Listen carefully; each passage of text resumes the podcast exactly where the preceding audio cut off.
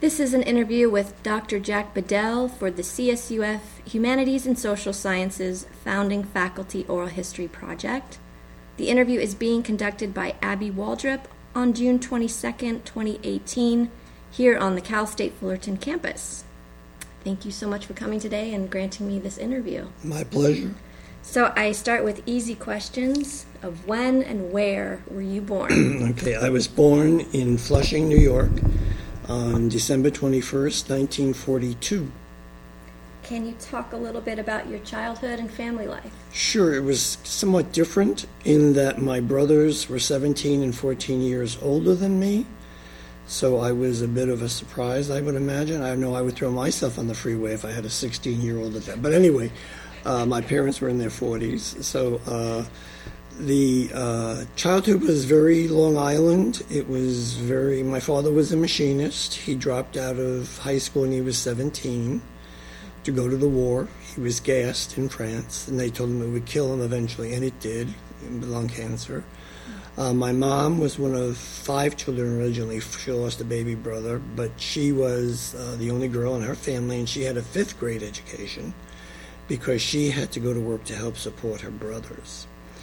So, what's interesting about that piece for me, Abby, is that she went and earned money, and the she got oatmeal for dinner, and her brothers got meat because they were boys. And that helped inform me a great deal, both as a husband and a father, but particularly in the classroom with gender. Mm, so uh, I was not allowed to play sports because I might get hurt. Uh, I was constantly in the presence of my brothers, so I was. The, I think I was the family birth control for them, and that's the, that was a family joke. They always go with Jackie. Jackie was my name then. Um, I was a decent student in high school. My parents wouldn't have it any other way. The brother in front of me was a very handsome playboy. So they were determined that they were not going to have another playboy. so I became very tunnel driven. My oldest brother went to the University of Virginia and became very enamored with dramatics and flunked out. So I am the first person in my family to graduate from college. Not the first to go, but the first to graduate. Were you encouraged to get an education? There was no doubt about it. Uh, I had to get a Regents diploma, which is a New York diploma, because my mother would have been scandalized. And she actually said it if I didn't get a Regents diploma. It had no meaning because I was going to college in Pennsylvania. So, uh, yes, there was no doubt about it. It was um, intense.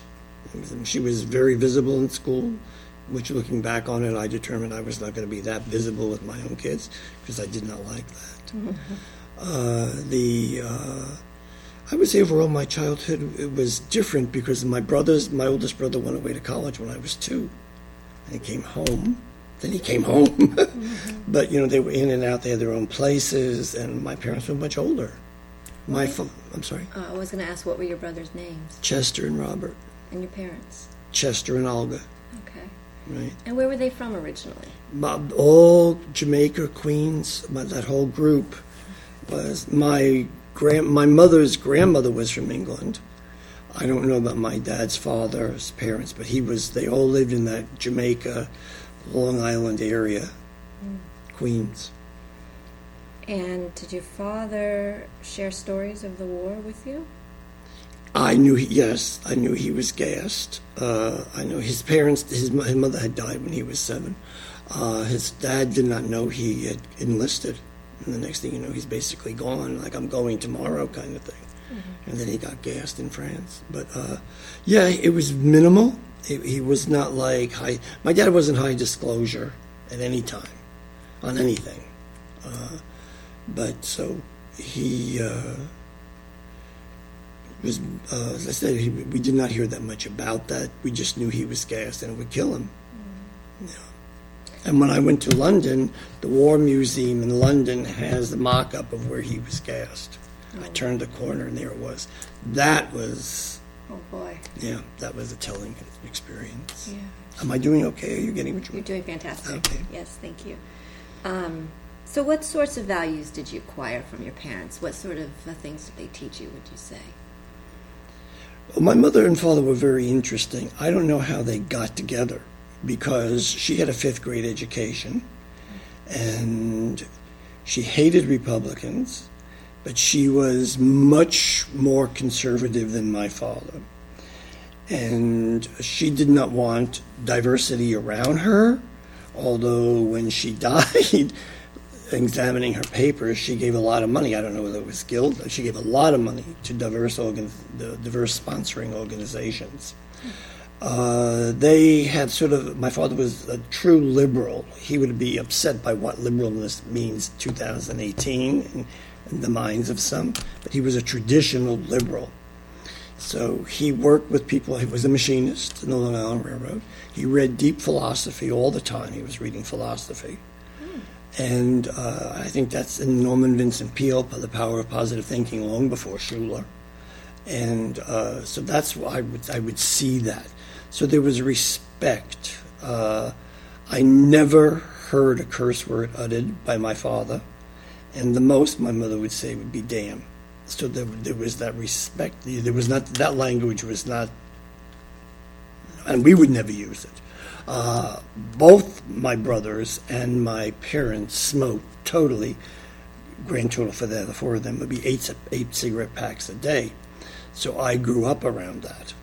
And my father died of lung cancer. My one brother died of pneumonia. My one other brother died of bron- uh, bronchial and lung cancer. And my mother died in therapeutic misadventure. She would have been home from the hospital today in 15 minutes. She got a blood clot to her lung, having a minor surgery repair. You, when your mother's dying, get to New York. I was in graduate school. So, uh, 61 years of age, she died. He was 64. My one brother was 54, and my other brother was 48. So, I've had cancer four times. Oh I, I had colon cancer, kid, I lost my right kidney, I had prostate cancer, and I had skin cancer. Now, I don't know whether, Abby, that's genetics or that's the damn environment, damn environment I grew up in. oh my gosh, you're a survivor. Yes, yes, and I'm a very aggressive patient. So uh, that's that's the so I would go. I went away to college for my freshman year. There was no doubt I was going to college, and I was going away. My parents had the motto: "You're going away and like it, or you're going away and not like it. You're going away." And it was the same motto I used on my own children. Okay. I don't know if that answers your. Absolutely. Before we talk more about college, I have a couple more background questions. I want to ask you. Um, you mentioned their political leanings. Right. Was there political discussions in the home? Uh, one of the one interesting one. Yes, they were both were registered Democrats. They belonged to Democratic parties on Long Island. I know if my friends who read this are going to be surprised because I'm on the Central Committee of the Republican Party of Orange County right now. Right? Uh, I'm more of a libertarian, but uh, yes. And my father, he gave me 1960. I was this as close to John Kennedy as you were. I came home from college for a weekend in, in the fall of '60. And I went to a rally my, with my parents, and Kennedy was right there. Looked like a movie star. Wow. Uh, right there. And um, Adlai Stevenson I met, Robert Wagner I met, all these Democratic people I met. Uh, there were political discussions, and my father was really got me tuned to the idea, without calling it the double bind. He talked about how the Democratic Party, if they didn't vote and didn't nominate Kennedy, they'd be hurt because the Catholics wouldn't support the Democrats. And he also said if they do nominate a Catholic, he's going to lose the Southern Baptist vote. So he, he really was, you know, it's a sagacious uh, double bind, and uh, so that's you know that was the kind of stuff we wanted. After my father died, she operated in a much more, mother operated in a much more conservative manner. We, she sold the family home after Sue and I got married, and she moved into a very elegant neighborhood in the North Shore of Long Island, which was very restricted, and uh, it suited her to a T. She didn't have to deal with people. You know, they brought her car to the front, you know, and uh, Oh my goodness. she never would have done that. I don't think with my father. Okay. Was there um, a faith in the home? Yes, but that's a great question. Uh, my mother was raised Anglican because her grandmother was. My great grandmother was the nurse, the, the psychiatric nurse to one of the Rothschild family members who had a mental illness. So she came over to this country and had my grandmother, then my mother. So they were all Episcopalian. And then, so we went to the Episcopalian church on Long Island, where we lived, and my father was baptized and raised as Methodist. So one day, the Episcopal bishop of Long Island is coming to the church, and we had lessons on how to kiss his ring. We never went back to that church again. My mother's line was, if I wanted to be a Catholic, I'd be a real one. Mm-hmm. So we became Methodist, which was, an, and I was, I was baptized Episcopalian, confirmed a Methodist. What sort of role did the faith play in the home as you as you grew up? Absolutely minimal. Okay. It really was. Uh, it was a source of good friends for me. So I knew, and and good friends. They were not troublemaker friends. That, I th- I knew that my that Methodist church was a source of solace for my parents because it provided a stable legal. You know, I mean, there, there, was nothing. Never, nobody ever had the police come into their house in that group. Nobody. So it was. The, it provided a stable friendship and the control. But I mean, we, we, we didn't have Bible. We didn't say grace before dinner. None like that. Um. So, what sorts of relationships did you have with uh, with your brothers, if any, since they were so much older? Yes. Uh, well, as I said, I was with them on all their dates to the extent that I know. I mean, when we were older, we would joke, yes, you were always there, weren't you? Uh, uh, it was protective. Uh, I was going to be unlike the second one, so that was that did some interesting thing. And that's a great question because I've thought about a lot of that. I was very close to my brothers the one died of alcoholism when he was 48, surprised with pneumonia. The one who survived ultimately died about eight years later, maybe longer, with bronchial and lung cancer. But the older I got, Abby, and the more accomplishments I had, whether they were scholarships or dean's list or that kind of thing, uh, he grew distant. And he never had children, he never married. And uh, he adored my children, but not in a, an equal way. And uh, so I, that, and it was just, I would land in the Kennedy airport. He would pick me up. He'd say, "When are you going back?" Before we would get, you know, the turnstile. So that was sad. So I sort of pushed back, and he had the final revenge when he died. He left everything, not everything. He left a huge chunk of his cash to my two children, which he'll pay for their college, and basically, not really, but shortchanged me. Which, which so mm. it was just awkward. It was awkward that last part. He was my oldest brother gave him a lot of grief because he, my older brother was an active alcoholic, and that has also helped inform me on the sickness role. So that's one of the things that my sociology has helped because I could take how my mother was treated and how my brother and my one my surviving brother and she was hassled by him. And I'm sure he was, you know, bailing my brother. I don't mean legally, but doing things for him. And I think there may have been, I'm his way out here. What could I do? And I would go back, but it was not the same. Mm. So that's an interesting. I know my older brother adored my two children. I mean, he and he adored them, and so he didn't have had children either. Mm. So you're you're carrying on the name. Yes, yes, and it's interesting. We have a boy and a girl, and each one of my children has a boy and a girl. oh my God! The, the, what luck! Yes, right. Yes. Um, so, who were your role models growing up? Would you say? I had an aunt. My father's my father's mother died when he was seven, and my aunt was nine. And when my father, I, so the first, I came home from college of my freshman year and the next morning I wake up Friday and my father's coughing up blood. So that's the beginning of the lung cancer episode. That went on for three years. And I was away at college. He died in the middle of final exams of my first semester of my senior year in college. So he didn't get to see my marriage or my, you know. But his sister, uh, there were four children. And he was raised, my father was raised by their oldest sister his mother died of a bro- uh, burst appendix. And so the oldest sister raised the four of them. And the, sec- the last of the seven children, because my grandfather had been married before, were my aunt and my father. My aunt took over my expenses for college because my father had to quit because of the lung cancer. So my, my aunt was a role model that way. She got she went to Columbia Teachers College with no support from her grand her father.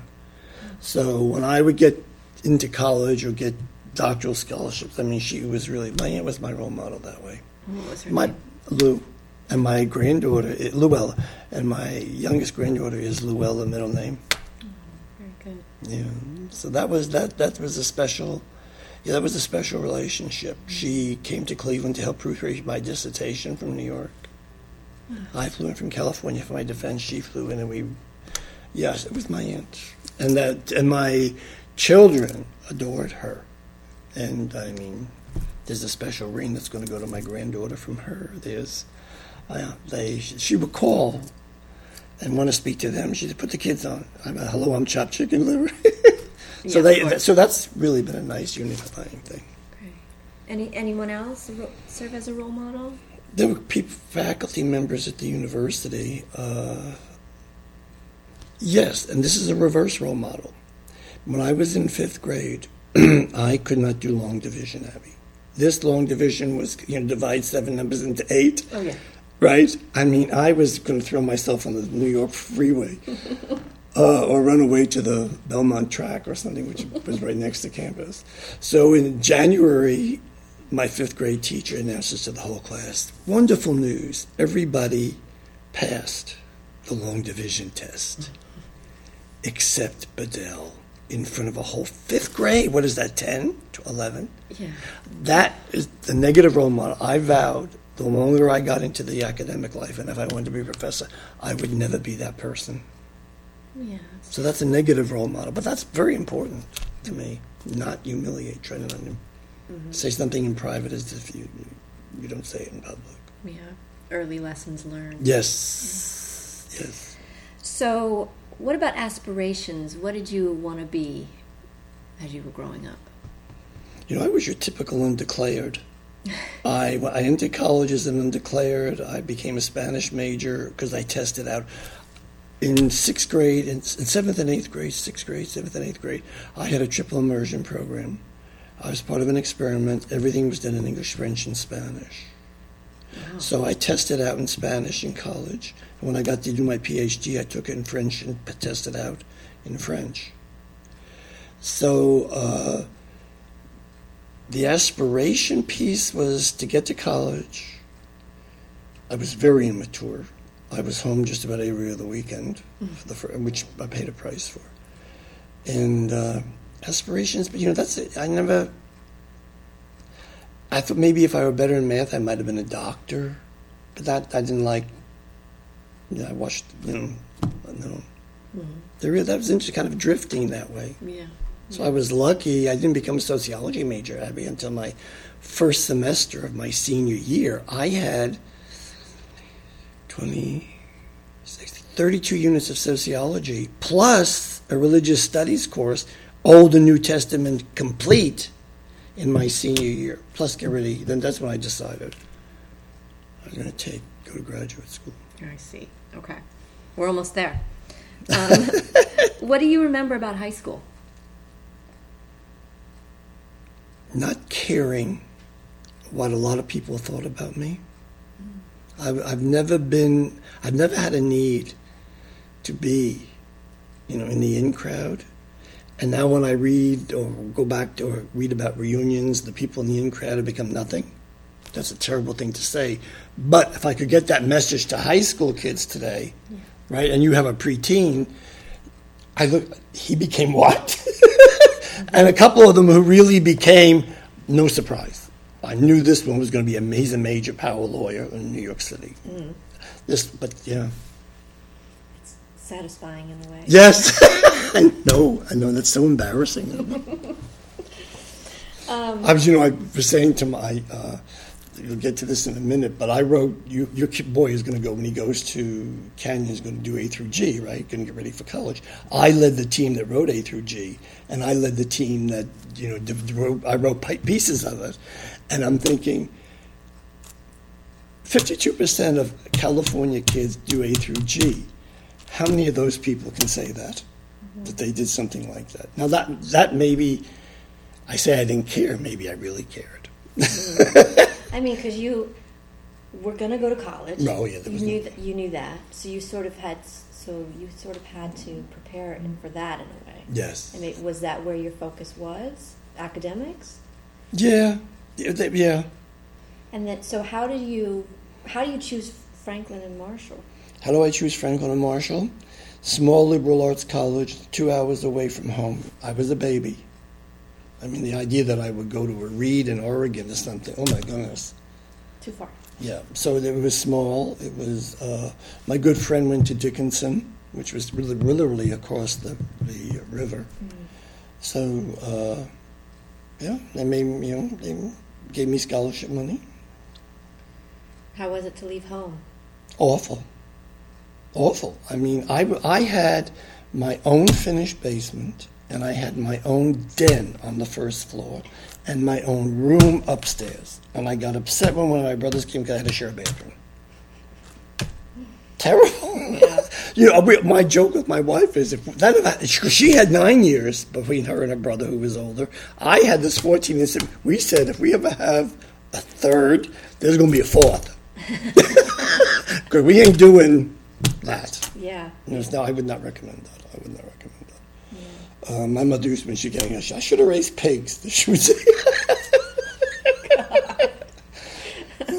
right. Or when we try to watch Miss America, she'd take her. She always wore spikes and whatever. I don't know how she cleaned the house in spikes. She cleaned the house before the cleaning lady came out.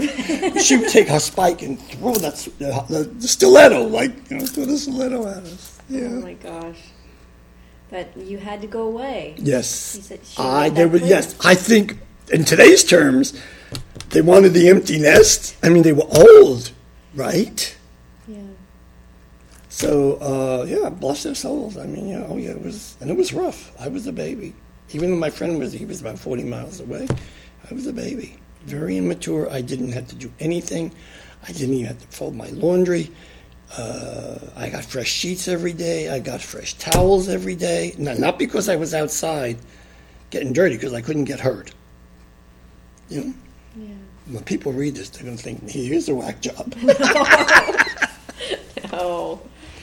So, so what do you remember about those undergraduate years? Um, I mean, I know you had struggles at home because your father was ill, but what about when you were there on campus and getting that degree? What What do you remember? very, very competitive. I did not do well my first semester. And then I was Dean's List the rest of the time out. And I paired up with a bunch of people. That college at that time, I don't know what it is today, Abby, but Franklin and Marshall College, when I was there, got more students into the medical school of their first choice than any other college in the country except for colleges that had their own medical school. So you talk about I mean, we there are doctors who pioneered stuff out of Franklin and Marshall. If you know what my classmates, I don't know what it is now. So uh, I glommed on to and learned good study habits from the pre meds, whom I really respected, and they all went to places like Hopkins, Penn, and Harvard for medical school. So. Uh, it, I was, it was, I was not going to not do well. It was a self direction. Uh, and I had a choice of graduate schools. I got money at graduate schools. Yeah. So I, you know, I did that. I was a dean's list student. I got academic award. Uh, what do I remember about college? I, it's the true statement, and that's a great question because, and I've said this to my kids, and they just roll their eyes because I know they didn't do this. There was, say, there was a weekend, so you have Friday night, Saturday night, Sunday night. I can honestly say to you, I never, ever, ever went out on a Sunday night. I was studying. If I went out on Friday night, I would not go out on Saturday night. If I went out Saturday night, you know I hadn't been out Friday night. And there was a lot of party goers, all male then. And so there was, you know, the Hildy's Bar. We all went to Hildy's Bar for birthdays. But if I was at Hildy's Bar Friday, I ain't going to be there Saturday. So I was very, very serious. And uh, uh, so I was not into, I was in a fraternity, and that's a source of friendship. I'm still in contact with them. In fact, I'm going to see some of them. in the not too distant future. So there was the fraternity life, and I was an officer in the fraternity. But sometimes I wonder if I missed something. I wonder if I missed something not going to a co ed school. I wonder if I missed something. Uh, I know being at home with older parents, I would have been distracted, Abby. That would not have been a good choice. Not doing the way I wanted to do it. Being there, I mean, I would wake up and I would, you know, I didn't even want to go to the cafeteria over there. I would go over there because I could get something quick and not have to deal with people because then I could do notes. I was a grind. I mean, there's no other way to put it. I was a grind. It's almost like your mother knew. Yeah. knew what was best. yeah. Yeah. No, the adjustment was rough. It was it was rough. Yeah. So, so the sociology part of it, did you sort of just fall into it in a way because you had all the units? Or? I had oh, yes, I needed they that one of the great things about that college was they enforced GE. You were going to get a foreign language whether you liked it or not. You were going to get math uh, whether you liked it or not. You you're going to get you know eight units of history whether you liked it or not. So I needed a social science elective. Up to that point, I was a Spanish major because remember I had all this dual immersion stuff, and I was coasting on that. And then it, it's not right. So I took sociology, and I told my parents if I have to continue majoring in sociology, I'm not going back to college. Period. If I continue majoring in Spanish, I'm not going to go back to college. Hmm. And they said, um, remember, my one brother dropped out and the one in front of me was the handsome playboy, and here they have little Jackie in their old age. I mean, it's a terrible scenario. Yeah. And yeah, I said, do what you want. Do what you want, just finish, just get it. Get it. So it meant I had to register, and as a senior, I had priority. So I got, I had to take methods, statistics, theory, and elective, and the Bible. The whole freaking Bible. Boy. Oh boy. I did well, but I mean, I got graduate school out of it. So yeah. But yeah, so that's that was, and it was interesting to me. And I got in that co- co- in that subset of people going to graduate school, I got the highest GREs of anybody going to graduate school, and I and that was in November or October of my senior year, and I only had one complete sociology course, the intro before that. So Yes, I'm going up with the, all these people. We drove to University of Pennsylvania. I got like something in the 98th percentile. It was wow. Yeah, and that's that, that that shows to me that's the fit. Not bragging, but that's a fit. Yeah. And that's why I tell my students get a fit. If your major isn't a fit for you, see that informed my classroom. Because I mean, I'm, i was doing the Spanish stuff and taking all this GE stuff, and I was doing fine in Spanish, but we were getting to the senior level here, and you had comprehensive exams. My college had a comprehensive exam. Mm-hmm. It was just new major. So I don't know if I answered your question. Yes, definitely. So what what led to grad school then? Were you you were encouraged by professors to? I had. Now talk about going back to your original question about my methods professor and my family professor took a job at Western Reserve University, and we got I I had him for eight units in the fall. I don't know if I had anything in the spring, and that's when I applied for graduate school. And I asked him. He said, "That's where I'm going," and he got me a free ride. Wow! And I uh, so I was an NIMH fellow. And what an NIMH fellow? National Institute of Mental Health. Okay. So I got a free ride. I made money in graduate school. That had a travel. I don't hear. I had a travel stipend. I had oh book allowance. I had oh yeah. So how did you feel about going to Ohio? Well, that was fine. I, I was no longer a baby. Mm-hmm. I was no longer a baby. Mm-hmm. So uh, yeah, I was no longer a baby. So that was that worked out very well, very well. I mean, Cleveland, they always talk about the mistake on the lake and the river that caught on fire. Cleveland has the most representative, or one of the most representative art museums in the world. Cleveland has one of the best orchestras in the world. It did then and it does now. You can t- now you can take a subway to the campus right from the airport. So you know, goes that rapid transit, whatever. Mm-hmm. So I mean, there's a lot going for you know Cleveland. It was you know I was able to go down to Washington D.C. for a day, you know whatever. Mm-hmm. So what was it a master's and PhD or was masters it okay. and PhD? Okay. So, what did you decide um, would be the focus of your research? Well, now my mentor there was a family sociologist. So he was doing a study of widowers, and I published the first major study of widowers in my dissertation. And I did library work for him. And uh, that was a great experience because he had faith in me. Well, I, I was a good student as an undergraduate. He wasn't. He was the new faculty member going to this new institution, and he drags me along. And I wasn't a high risk. I mean, that sounds vainglorious. I don't mean. I mean, I demonstrated that I. Right. So he wasn't. You know, oh, I'm going to take a chance on this one.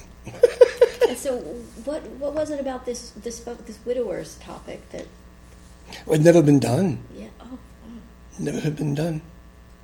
And a lot about widows, mm-hmm. right? And the poverty the widows experience and the differential income and having to move back to home. But I did 41 intensive case analyses of widowers who lost their wife through death. Mm. And we did some interesting things like not one person agreed to participate in our study if the wife had committed suicide. So that was sort of like a little research note. What does that mean if your wife takes her own life? You wouldn't, you know, uh, how men were isolated by their ex ex in laws, how ex in laws discriminated against their kids once he started to get a life again. So that was it was fascinating. I got a grant, an NSF grant through the university. It was NSF money that I hired people to do the interviews. They were they were intensive, five or six hours. Some of them. There was you know engineer men who couldn't run a washing machine, men whose wives died suddenly, and that was a big that emerged as one of the pioneering things is the preparation for death. If you have preparation, even if it's two days, you can do something in two days. Even if you're very angry at each other, you can make it whole in two days. But if you're very angry at each other and somebody gets run over and it's gone, you can't make that whole. So uh, that was one of the, and that was what we started. Fascinating. Wow. Yeah. Okay, so this is a little off topic, but you're I'm curious because you're in college and grad school in the 1960s. Yes. So, what do you remember about that historical period? You know, remember 1960 to 1964, there was really very little going on big time. It was starting. And in 1964, my commencement from college, Huntley and Brinkley, the television commentators, were our commencement speakers and Goldwater was about to get the nomination, so they went after Goldwater and the extremism in America. Isn't that? I mean, that's wow. yeah, right, fifty some odd years ago. Uh, when I was in Cleveland, I we I went to Cleveland June of sixty, September of sixty four. To I got married in August of sixty five, and you know things were heating up with Lyndon Johnson big time. Mm-hmm. And I can remember being exactly on our apartment patio a fire escape when I heard Bobby Kennedy died. And of course, Cleveland had the riots. So you could hear bullets, you could smell smoke, because we were on the fringe of the city, on the fringe of the ghetto. Right. The campus is on the fringe of the ghetto there. So that was that was tumultuous. Uh, we had I'm blocking his name, the very famous minister. Oh, I should remember his name. He laid down in front of the bulldozer and got national attention. Do you remember? He was. At, I can see the beautiful church over there. It was part of the, on the mm-hmm. physical part of the campus, mm-hmm. and he, he was a big pro. I had Benjamin Spock. I, did you know I studied under Benjamin Spock? No. I, I audited his classes. No. Doctor wow. Spock. Oh my goodness! What do you tell me about that? What do you remember about him? yeah. uh, he was a role model in a way because he was famous for his anti-Vietnam Vietnam peace. And so people used I remember him talking about people used to buy his baby book and burn it and mail him the ashes. And he would just laugh. He said, I just made two more. He'd open these envelopes. Of course, the university didn't do things to envelopes the way they would do now. But, you know, he would open the envelope with all these ashes. But and he would just think, yeah he, I loved it. I mean, it was it informed my family studies actually, and as a parent. Mm-hmm. So, so the '60s were quite. Uh, yes, living in Cleveland, living with the riots. yes. And also then, when stuff was going on in Chicago at the Democratic Convention in '68, right? The, Cleveland was alive. Cleveland was bubbly. We had Marx. I don't know the date that he was when uh, first, he became the Carl Stokes became the first black mayor of a major city. I don't know his dates, but I was in Cleveland when I think when some of that was going. I, I, I don't don't hold me to that. That may be a bad memory, mm-hmm. but you know, it was it was lively. It was uh, it permeated conversations because you had several faculty members who were leaders in what became the anti-war movement. Benjamin Spock was huge. Mm-hmm. Mm-hmm. And did the these events shape your political leanings? I was too busy studying. Mm-hmm. I mean, that sounds. I was too busy, you know, doing chi-squares and mm-hmm. statistical packages. Not really, not really. Uh, a lot of the people were very, very dedicated. Some of them I thought were along for the ride. Mm-hmm. And a couple of, two or three of that latter category dropped out of the program. So I don't know what was real but there were some really authentic people who truly believed in the the anti-war movement. I had great respect for them, and one of the best theory professors I ever had became a national leader in it. Mm. And so, um, you know. Well, and, and, you were a student, so right. I was a student. I was. I was no. The draft or anything. Like I had a draft deferment because I was a graduate student. Right. So that sort of you know that sort of gives you a casualness, you know, laissez-faire stuff. Sure. You know. So, how did you meet your wife, Sue? Sue was dating my college roommate, and they were having trouble, and they broke up, and the rest is history. yeah, yeah. And he, he turned out to be our best man. Oh, it I mean, works out as it should. Yeah, yes. And you met her in Cleveland, I take No, I met her, and she was an undergraduate at a State College uh, down the road from Franklin and Marshall. Oh, okay. So you were in Pennsylvania. Yeah. Okay. Mm-hmm. So did she go with you then to Cleveland? No, not the first year. Okay. We got engaged our first year and got married in August, and then we moved out. Right. And you you had two children. Two children. Robin was born there, and then we moved out here when she was five weeks old. Right. With and the six cats. With the six cats. That's right. And then we, uh, two years later, John joined us. So I arrived on campus August 27th, 1969. Yeah, so tell me about the voyage west. Oh, the voyage west? The voyage west is movie material, I think. My brothers, my mother in law flew out, and my brothers met, so that was Saturday. And the moving van didn't come, and the moving van didn't come. And I have a brand new Ford station wagon and a 65 Mustang. Okay, my brothers were to drive the Mustang, and I was going to drive the station wagon with Sue and the baby and her mother. Okay, so the moving van didn't come. Moving the moving van comes. So we get on the, the so they clear out the apartment. We were ready for them, but I mean, we was okay because we had a, my brothers were flying from Kennedy Airport, New York, to meet us at O'Hare, and then we were going to go to the Holiday Inn.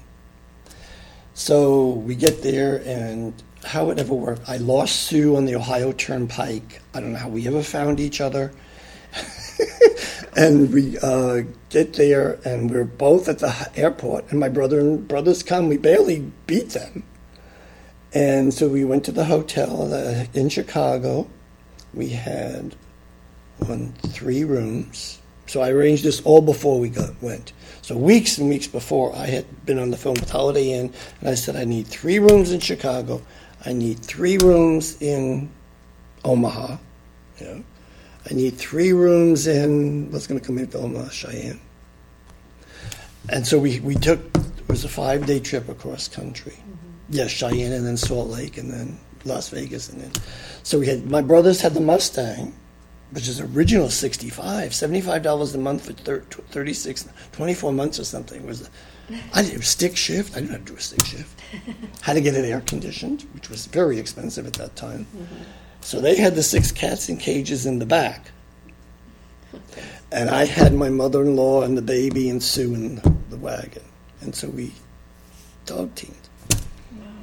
And so my brothers, who thought anything west of the uh, Hudson River was uncivilized, Even New Jersey, was- they get to Wyoming, I'm in the middle of nowhere, beautiful Cheyenne, and they, my one brother was such a wasp. He said, "Now, what you do out here for fun, or what you do out here?" Wasn't even, and the one man looks right at him and says, "We shoot cans."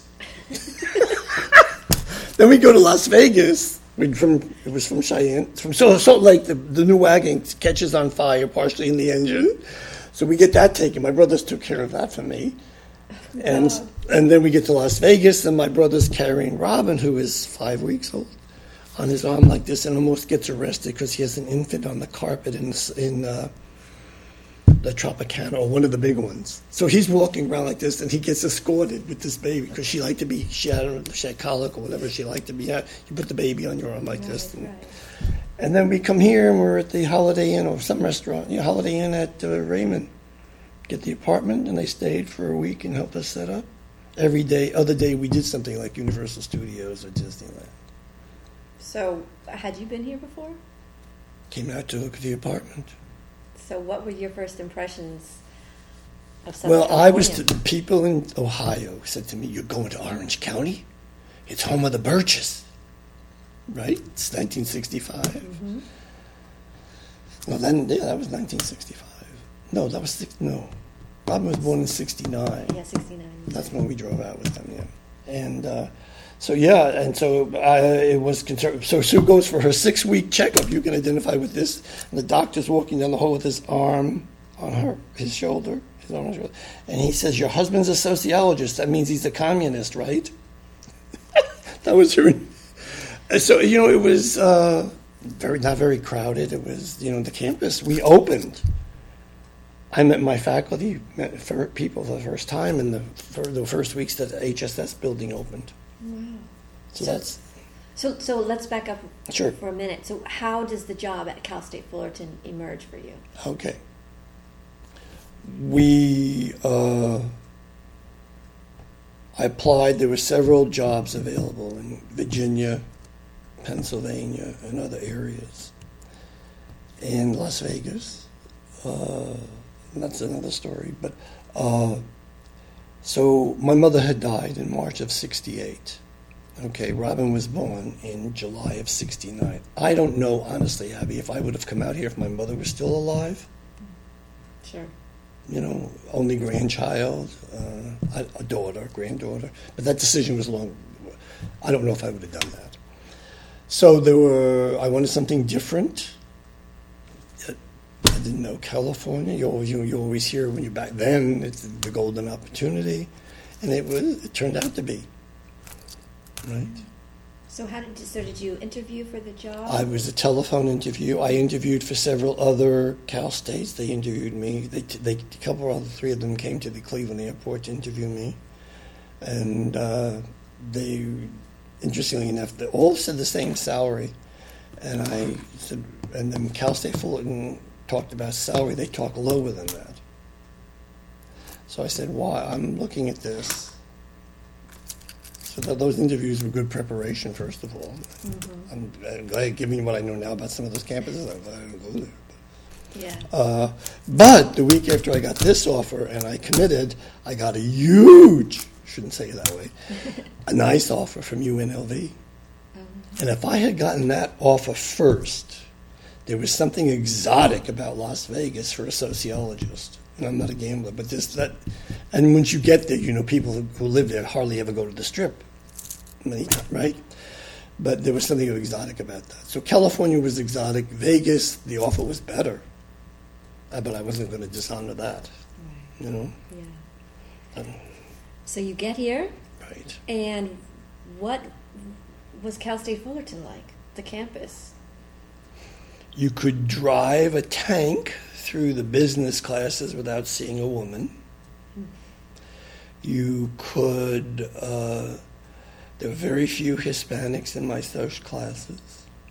Uh, the Vietnamese presence was not really big, uh, that would, but that did come. Uh, the buildings were new and fresh. Uh, there was political jockeying going on in the department, which was awkward for a young faculty member. Jockeying, how so? Well, pitting uh, chair against chair kind of aspirants and uh, p- aspirants plural, and you know they were Yeah, you talk about using children as pawns in this conversation today. It was like using young faculty as pawns. So I went into the job market and had some good nibbles, and but they would have made relocated to the south. And I, before they got any further, I stopped that. Okay, because Sue at that time then had gone back to work. So we were really then a dual career family. And she was teaching? Yeah, at that point she was teaching. She became an administrator, but at that point she was teaching. And so, uh, yeah, that was, it's a little different, you know, when you're, and it should be because you're being respectful, but, yeah, Yeah. So you're both educators? yes. Yeah. So what, um, tell me more about the sociology department and being a part of this new institution, new faculty. Yes, that was a great experience because sociology hired six new faculty for the term I started. Yeah. So uh, we all were in the offices in the center corridor on the seventh floor, 222.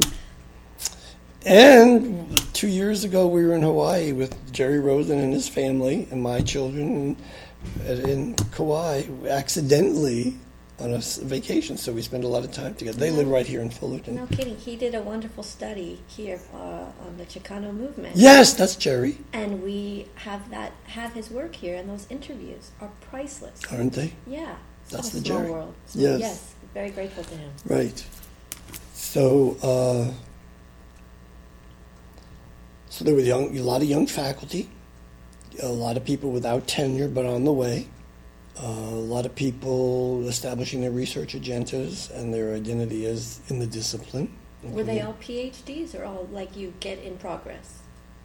Mixed? up? Mixed. The mixed. Yeah, mixed. Yeah, I think probably three and three. Yeah. And uh, that's a good question because I believe if I stayed in Cleveland, my two, I left Cleveland in '69 and got my PhD in '71. I believe if I had stayed in Cleveland, I would have gotten it in '70. I lost a year relocating, and developing courses and stuff. I would not recommend that to somebody. Uh, you always run the risk you got to finish. and this place now makes that imperative, so that's good for the students. But uh, so there was a different requirements for the degree. They were always messing with the requirements, you know, related fields and that kind of stuff. So it was a fluid time. So it was a growth time, and it was fun to watch because I knew nothing about that. I was not the least bit involved in any collegial governance at all in graduate school or undergraduate school. Nothing, nothing. So it was for me. It was all just watch all this dynamic. Some of it wasn't comfortable, personally, and uh, you know it was uh, a time when I think the department was. That's a great question because looking back on it, I think we were pretty insular. We really didn't have much involvement around the campus. If I look at who was involved, there wasn't much involvement. Hmm. But that, you know, you got six new ones. So that's you know peers, but you got three or four, or five others in front of you. So Okay. So, how would you describe yourself in the classroom? And what was it like getting in the classroom? Well, I taught at a Catholic university in Cleveland. I taught at Case Western Reserve in Cleveland, and I taught at Cuyahoga Community College in Cleveland. So I had kinds of different experiences. Uh, our students, much like when I left, were very, you know, uh, new to the academy. It was I went to a very traditional liberal arts college. I went to a very traditional graduate school, and then I come here where people take five and six years to get a degree because they're working or they have babies or they. And I'm not, that was just a different reality for me. But I ran to the very end a very traditional classroom How so? very lecture oriented. Hmm. I'm not one of these to eeny, meeny, miny, mo, sit in the corner and discuss theory. And tell me what you feel about these theories. That's not Jack Bedell. I, you know. no, I ran a very traditional classroom, and that's what I had, and uh, everywhere. So that was not very creative that way. Although I did teach online ultimately, mm-hmm. and I didn't translate well online. My sense of humor doesn't go online. but uh, so I would say that uh, it was very frequently, mostly lecture and then discussion. Mm-hmm. But it wouldn't be opening up and have the kids tell me about Marx without talking about Marx first and telling what's right and wrong or the you know the various mm-hmm. you know. Was there classes or topics that you enjoyed teaching the most? Well, that would be family studies, family pathology. Mm-hmm. Uh, having been had access to Benjamin Spock gave me probably more of an applied stream than most family sociologists at that time. Uh, so I would say, and, and also Haim Ginott's work. Have you read that? That you got to read Haim Ginott between parent and teenager, yeah. between parent and child. You know, a ball is for hitting, brother is not for hitting. uh, and uh, I think you know that helped to grab the students a little more because I just wouldn't come in and discuss the Sussman's theory on disengagement and then leave it there. Mm-hmm. It would be more okay. What do you, what can you do with this? And what what sort of engagement did you have from the students? A lot, mm-hmm. a lot, because I would say. Uh, Personally, one of the most difficult roles I have to deal with is a bride. Bride is the center of universe. Now, what I've just done is I've told you my values right up front. What are you going to believe that's going to come out of my mouth for the rest of the semester when we talk about brides? So you got it. I'm, i never said you got to write agree. You got to memorize this. You got to agree with it, but you're going to I always always said to them, you know, I don't care whether you agree with this. You got to know it to be a sociologist. I don't care whether you agree with the median and the mode. You got to know it. So I guess that's kind of controlling, huh? what what sorts of advice would you give these students, especially those interested in pursuing this field? Do research with faculty members. A high impact practice, we didn't call it that then, but that's what it is, is try to glom onto a faculty member who has research projects who you might be interested in working with, bad grammar, but to have topics that you're interested in and having working as a research assistant with that faculty member. You may even get publications out of it, and my students did. You may get conference, took students to Israel on a conference presentation. Uh, I think you get uh, go to the best school you can go to for graduate school that's in the area that you like. I had a student say to me, and this is making this relevant to this question. I had a student say to me, Dr. Bedell, I want to go to Berkeley for law school. Well, Boalt, Berkeley's law school, is. I don't see why you pay go into debt to go to Stanford if you can get into Berkeley. I mean, I really don't understand that model. And uh, so the, my student said to me, I'm going to want to go to Bart, I'm going to go to Boalt. And he says, uh, she says, rather, uh, I said, well, what are your backups? You got to, you know, what are your backups? That's, so that's advice. I said, you don't, you have backups. You have a sure thing. You have a, you're going to die and go to heaven if you get it. And what's reality? And the student says to me, I'm not going to go, I'm not going to apply to any other place than Boalt. And I said to her, well, you don't really want to be a lawyer, do you? That's the kind of, that's a question. I would never say, you don't want to be a lawyer, but, you know, that's phrased as a question so that they do the thinking. You know, how does this, and I'll say to the students, how does this apply? You know? Yeah. And then they come forward with stuff. I mean, I had a student share that he was the fifth boy, Abby, of five boys and it's when I never forgive this place when they were peddling credit cards out in the quad.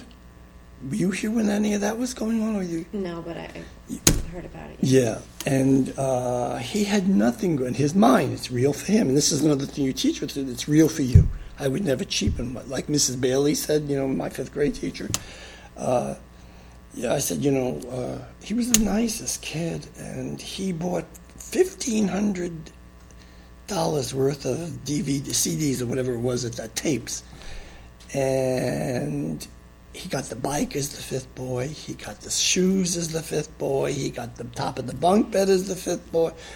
And he came here, and it was, oh my God. And we lost him. And so that's the type I would have conversations with. I would never take anything away from an office visit and bring it into the classroom. But going to that question, it's that you can do a lot with hypotheticals. A real story was, and going back to this, was a student came to me, and I think when, this was one of my last students. We were either on the 10th or 11th edition of the textbook. Now, it's a great textbook, and I know the whole controversy of textbooks, but data change, right? The data change. So uh, he said to me, uh, did he need the latest edition of the textbook, Abby? And I said, well, what do you have? He said, I have the seventh. And we were 10th or 11th. And I said, well, the history part's going to work for you because, I mean, how much does Durkheim change, right? And all that. And I said, but the data trends, and you're going to need to know about Hispanics and women and all this. And he said, well, I have the next installment due on my tattoos. And it's $1,800. And I said, well, there's no, I can't and he bombed that part of the test and he got a D. And of course, he never should have gotten a D. So those stories are right. So when you say, what are the students like? I am so impressed by what they overcome. I mean, that, what he was carrying. And so I, do, I, I had that kid in that class. I said, I'm going to do a lot of self esteem work in this class. If he's fifth out of five and feeling fifth out of five, we're going to work on that much more, not directed by you, by the way, whatever his name was. I'm not going to do that. But we're going to, you know, what, you, what do you think about that? What do you think about that? Yeah. So, yeah, our, our students are my heroes in many ways, heroes and heroines, because I didn't have that. I just went away to this nice little ritzy college and cried a lot when I was homesick. But yeah, I never had to worry about what these kids have to worry about. Yeah. And every time I do my domestic violence units, I would have students, especially males, come to my office and say, you know, uh, my uncle violated me. They would get graphic. And my uncle violated me, and I finally told my mother, the most, one of the most recent ones, Abby, I'll never forget. I told my mother what my uncle so and so did to me, sodomy. And uh, she punched me in the face. And don't you ever say that about your uncle again. You know, so you're in the class, you're with that. So you don't get trained for this role for that. You may not get that if you're a biochemist. And you may not be doing well, but you're not going to know why. In the social sciences, at least in my field, you're going to know a lot if you're open to that and how you manage your curriculum. You're almost like a makeshift counselor. In a way, in a way, and how you select. If you're skillful in selecting materials, you can reach them you know, I'll say uh, I do this whole big thing on weddings because I get this thing about brides. Mm-hmm. The center of the universe is the synonym for bride, and I talk about the role of the bat, the uh, rehearsal dinner. And the rehearsal dinner is the last meal where he's the son, and it's his meal with his parents. And I'll say, gentlemen, you want to have your favorite meal with your parents is frog's legs and pizza. And if your bride to be says no, Hell no, what having pizza and frog's legs at the, the rehearsal dinner? I have two, one word for you run! She's not for you. And then never. and you know, interesting enough, a lot of women students don't like that piece. and so you got to be aware of that, right? this is when you have a son, watch what he brings home. right. Right? Yes. And I will say to the kids, what would you rather hear? Your 15 year old sister's on the pill or your 15 year old sister's pregnant? Right. Now, where are you coming from? What values does your response reflect in? And that's the type of thing I would do. Revealing. so what did what did you like most about teaching? Because we're going to start getting into the administrative aspect. Sure. The thing I like most about is the I love first semester of the fall because I did when I was here because you see these freshmen walking around. You know, some of them still carrying lunch their mothers make, and I would say to my students, "You're in my class. You don't bring a lunch your mother made." And, you know, and then we joke about it because, and I say, "Really, that's none of my business." But then I love commencement because you see if you follow, and they keep in touch. I still get notes from students. I still get notes from students. In fact, where were we? I was in Washington and met a student on the street a couple of weeks ago. I had 11,000 students here. In my, you know, 11,000. Wow. Uh, uh, 46 years. 11,000 lives. Yes. You touched in some way, I'm sure. You know, I've been to student funerals, student weddings, baptisms, kind of thing. Uh, so I think, give me that question again. That's What you liked most oh about yeah. teaching. I like most about teaching is that how you. There's an ego thing here, as just as there is in my administration career with A through G.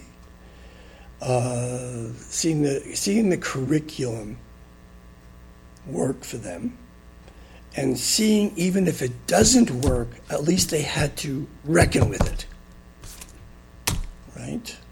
And uh, so yeah, uh, I, I could see it was wonderful when I uh, one of my favorite students, uh, male student in the class. There was a woman, a young woman in the back of the room, talking about her boyfriend bought her, surprised her with an engagement ring, Abby.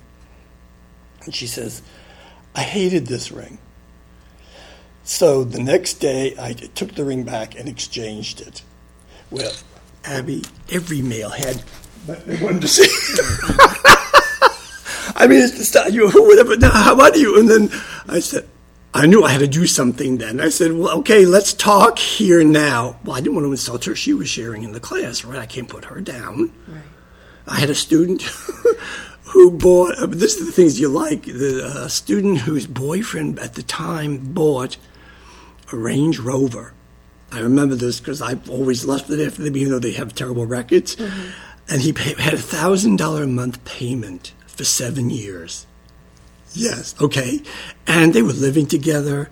And so he goes to this, buys this car, and she goes with him. And then the next day she moves out, totally takes everything. And he says, What are you doing? What are you doing? And she says, I'm not going to be, re-. she says, I'll get rid of the car, I'll get rid of the car. And she says, I'm not going to be responsible for that. You made this decision.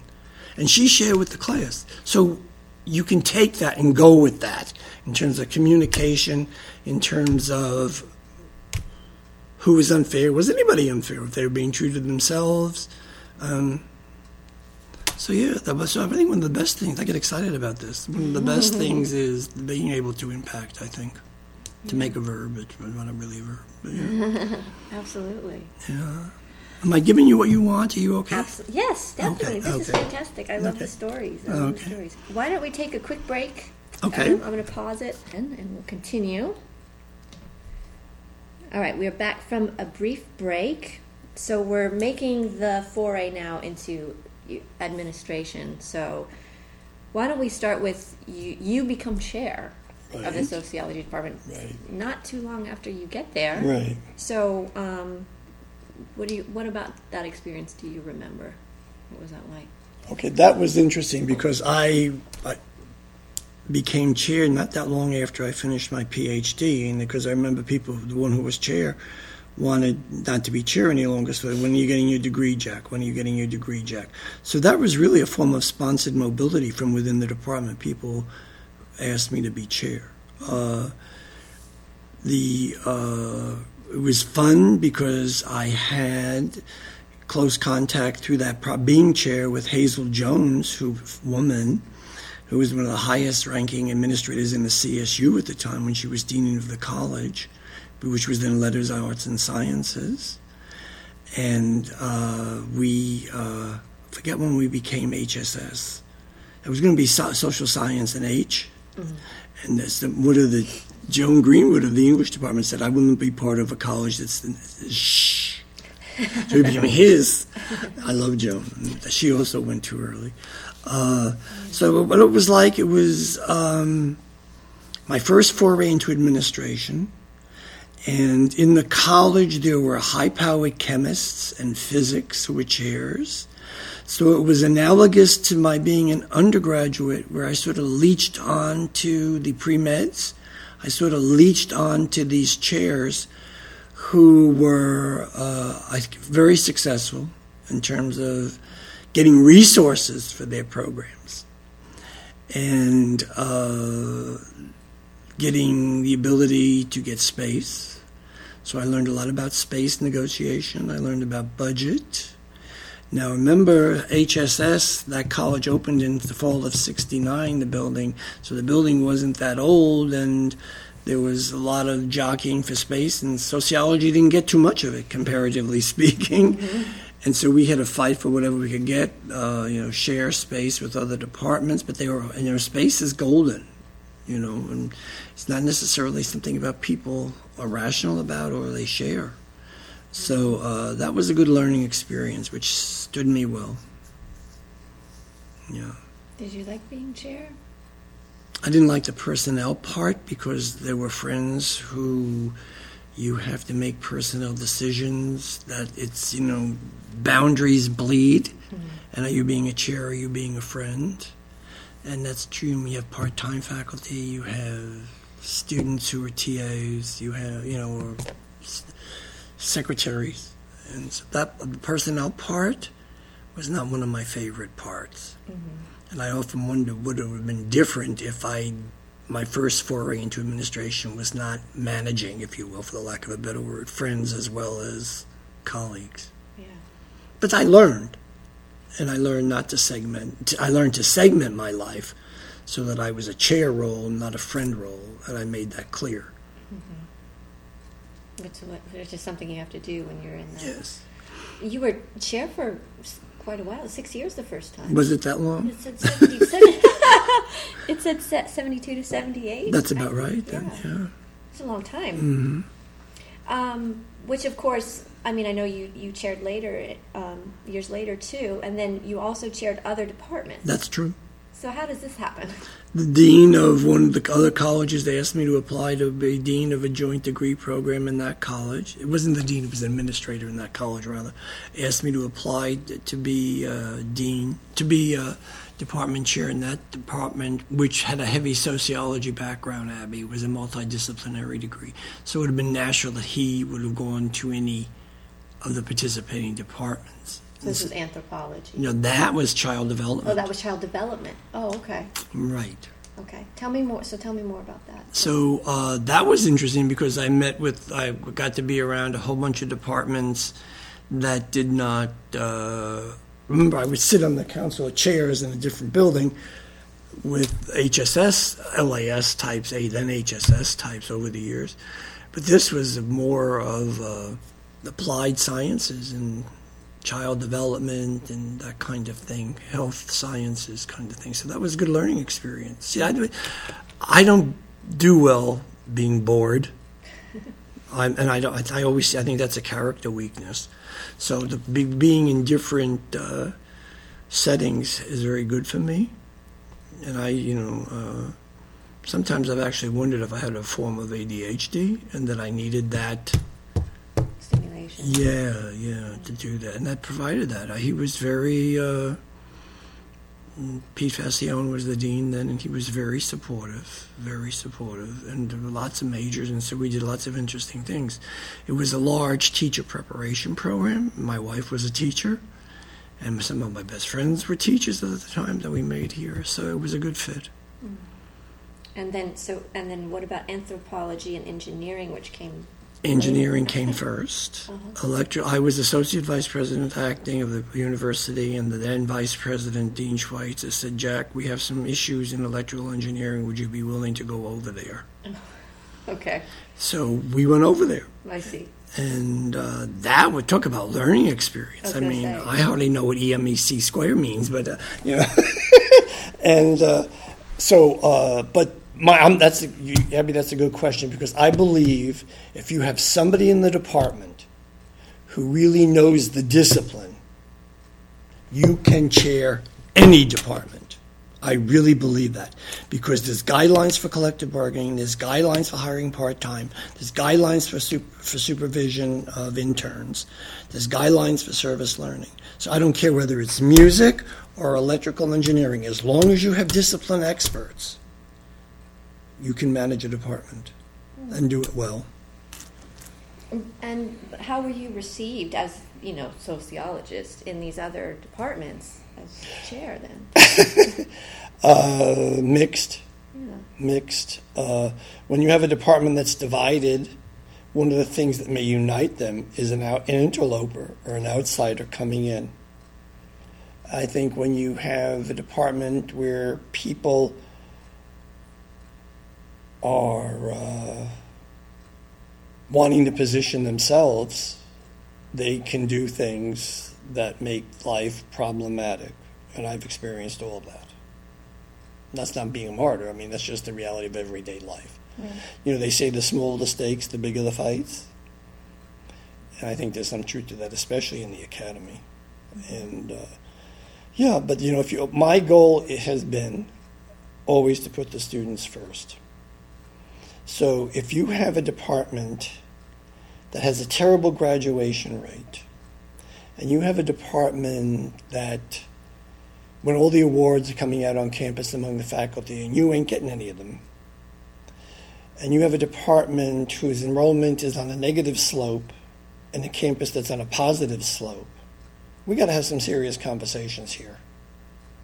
And if you put those, if the framework for those conversations, regardless of department, I mean, is what's in the best interest of the students. So, how would you describe your leadership style as an academic chair? Collaborative, I hope.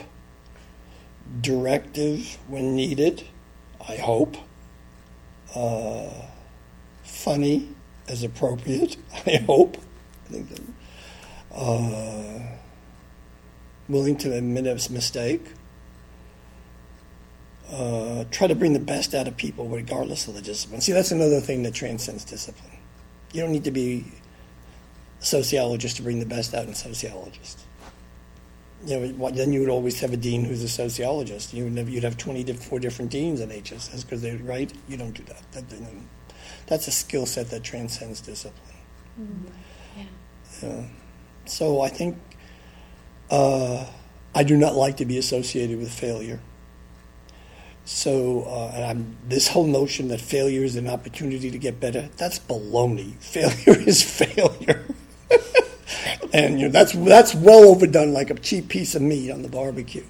So I like success, and I like to have people feel successful. And that's satisfying. Yeah. So you also go into the Academic Senate. Yes.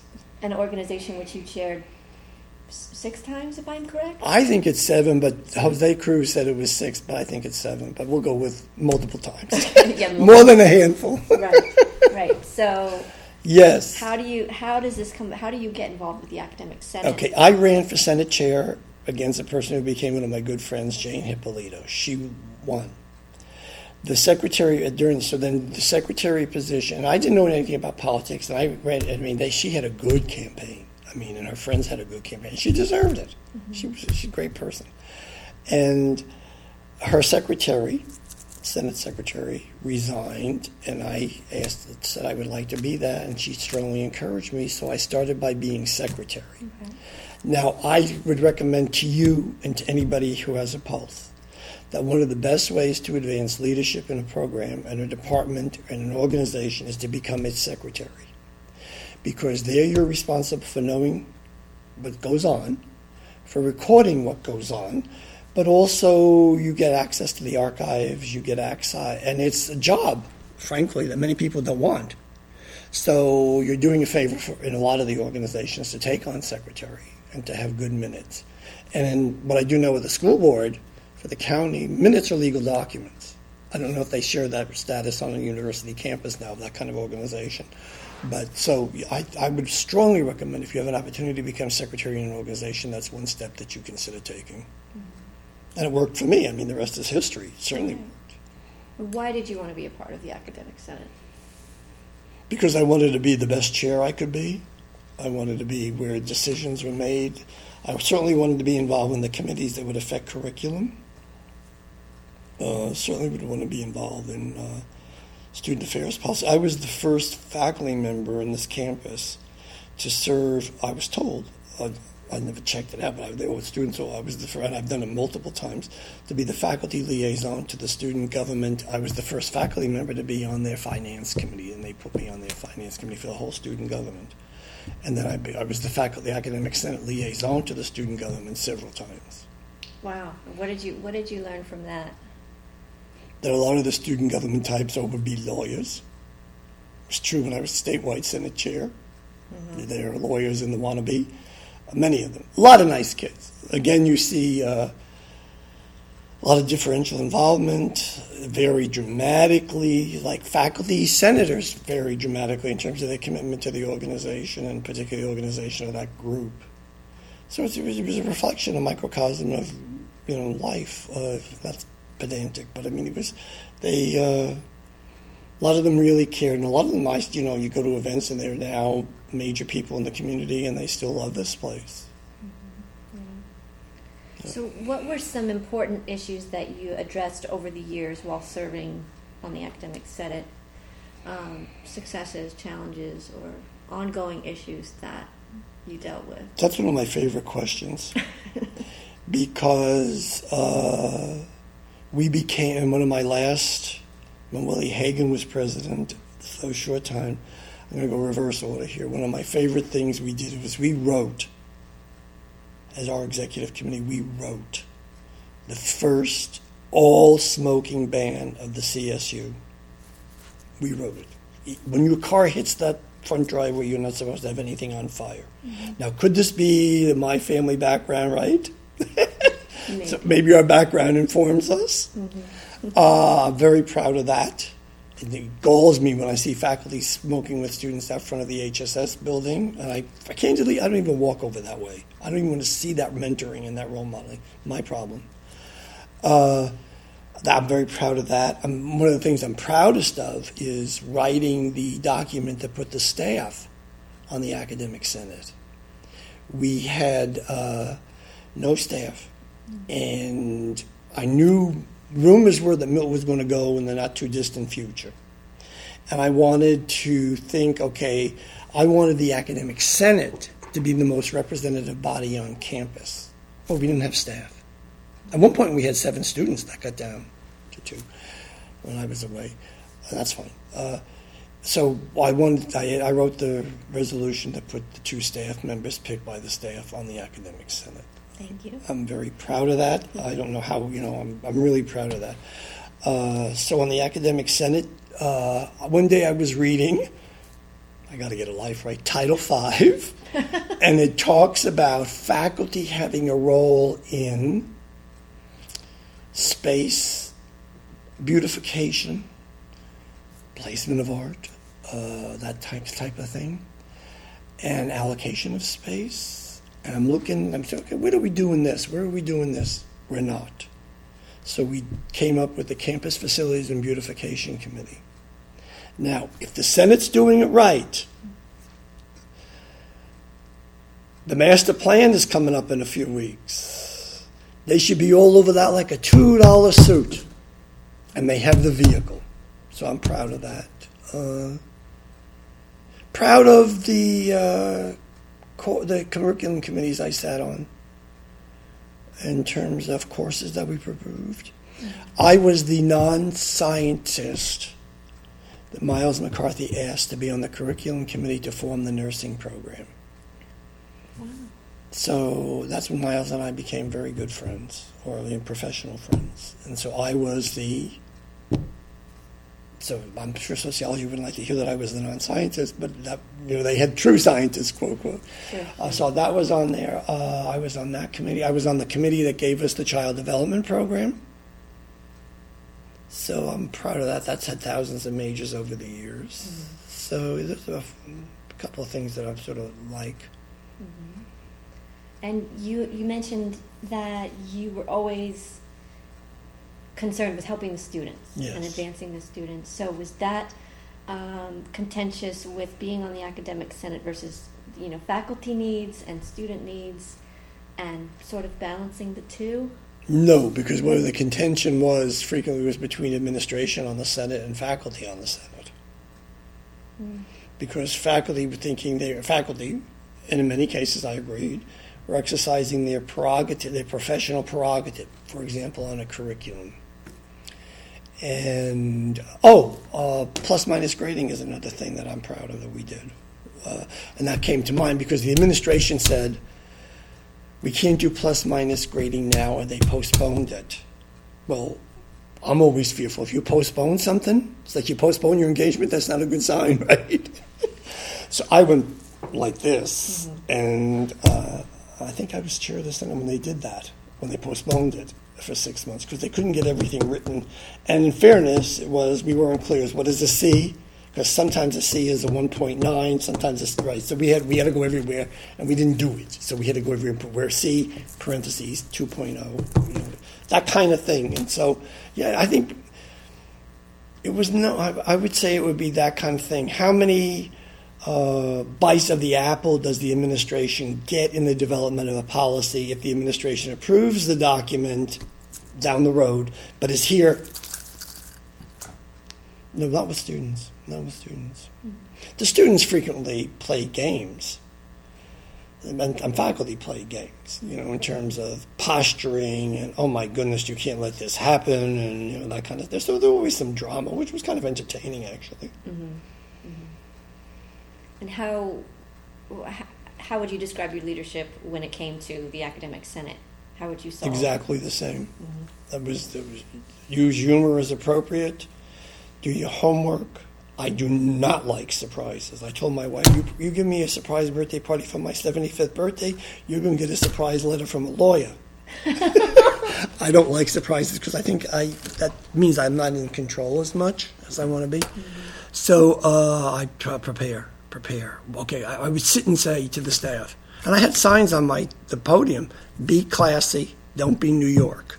Be classy, don't be sarcastic." I would always have a sign on the podium. I, I had to apologize once because it was a faculty member really annoyed me and I was not appropriate, so I had to apologize. Galled the hell out of me, but that's another story.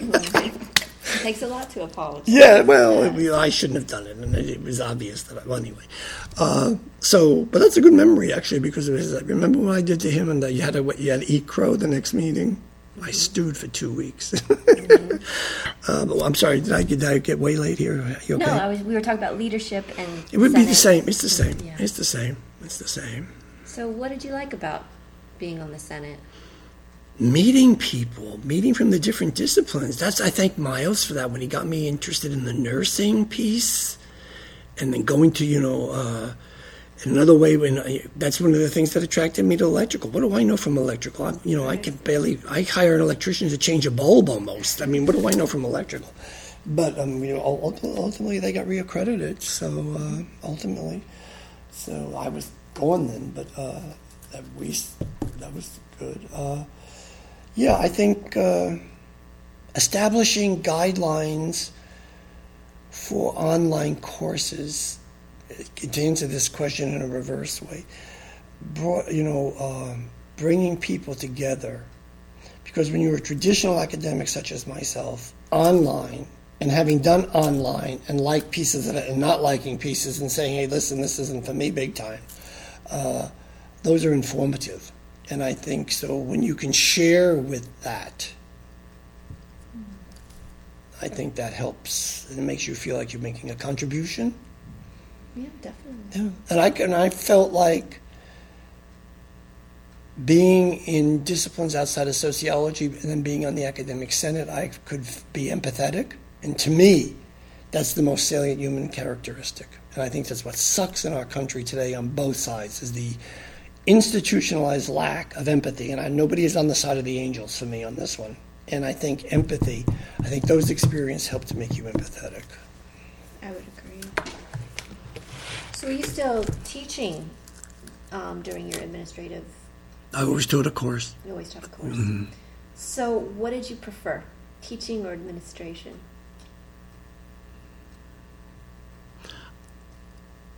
Probably 5149 teaching because I think with the teaching is very personal. You can see Abby's lights go off and go on. Okay? With administration, when you are on, I chaired the statewide academic senate for three terms. Okay, and that's when I got picked out of that job to be associate vice chancellor to do admissions. Right. Right? So, yeah, I would say 5149 or, you know, I, I that's that's a great question because I real I, uh, it's, I think it's part of my ego that I like to have an impact.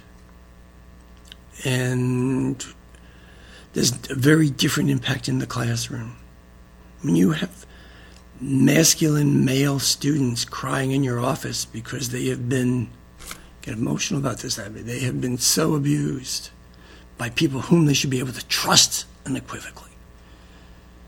Or you have a student say that she's one of five sisters, and the oldest sister gets everything, and so the five sisters have decided they're blackballing her wedding because of how the parents behaved. You can take that experience and go somewhere with it. Whereas if you're vice chancellor of the system, you can develop A through G and you affect millions of students over the last 15 years. So, you know, that's, that's a great question. It's when I was in the classroom, I'd say, oh gosh, I'm going to have a whole bunch of first week freshmen, whom I love because they can't even find the bathroom with, you know. and then I'm at the administrator and I'm dealing with trustees who are, you know, I, one of my best friends said to a trustee, who went on after a couple of weeks. He was a trustee and then wanted to be a regent. And this, he said to this trustee, What makes you qualified to be a trustee? He was very academic.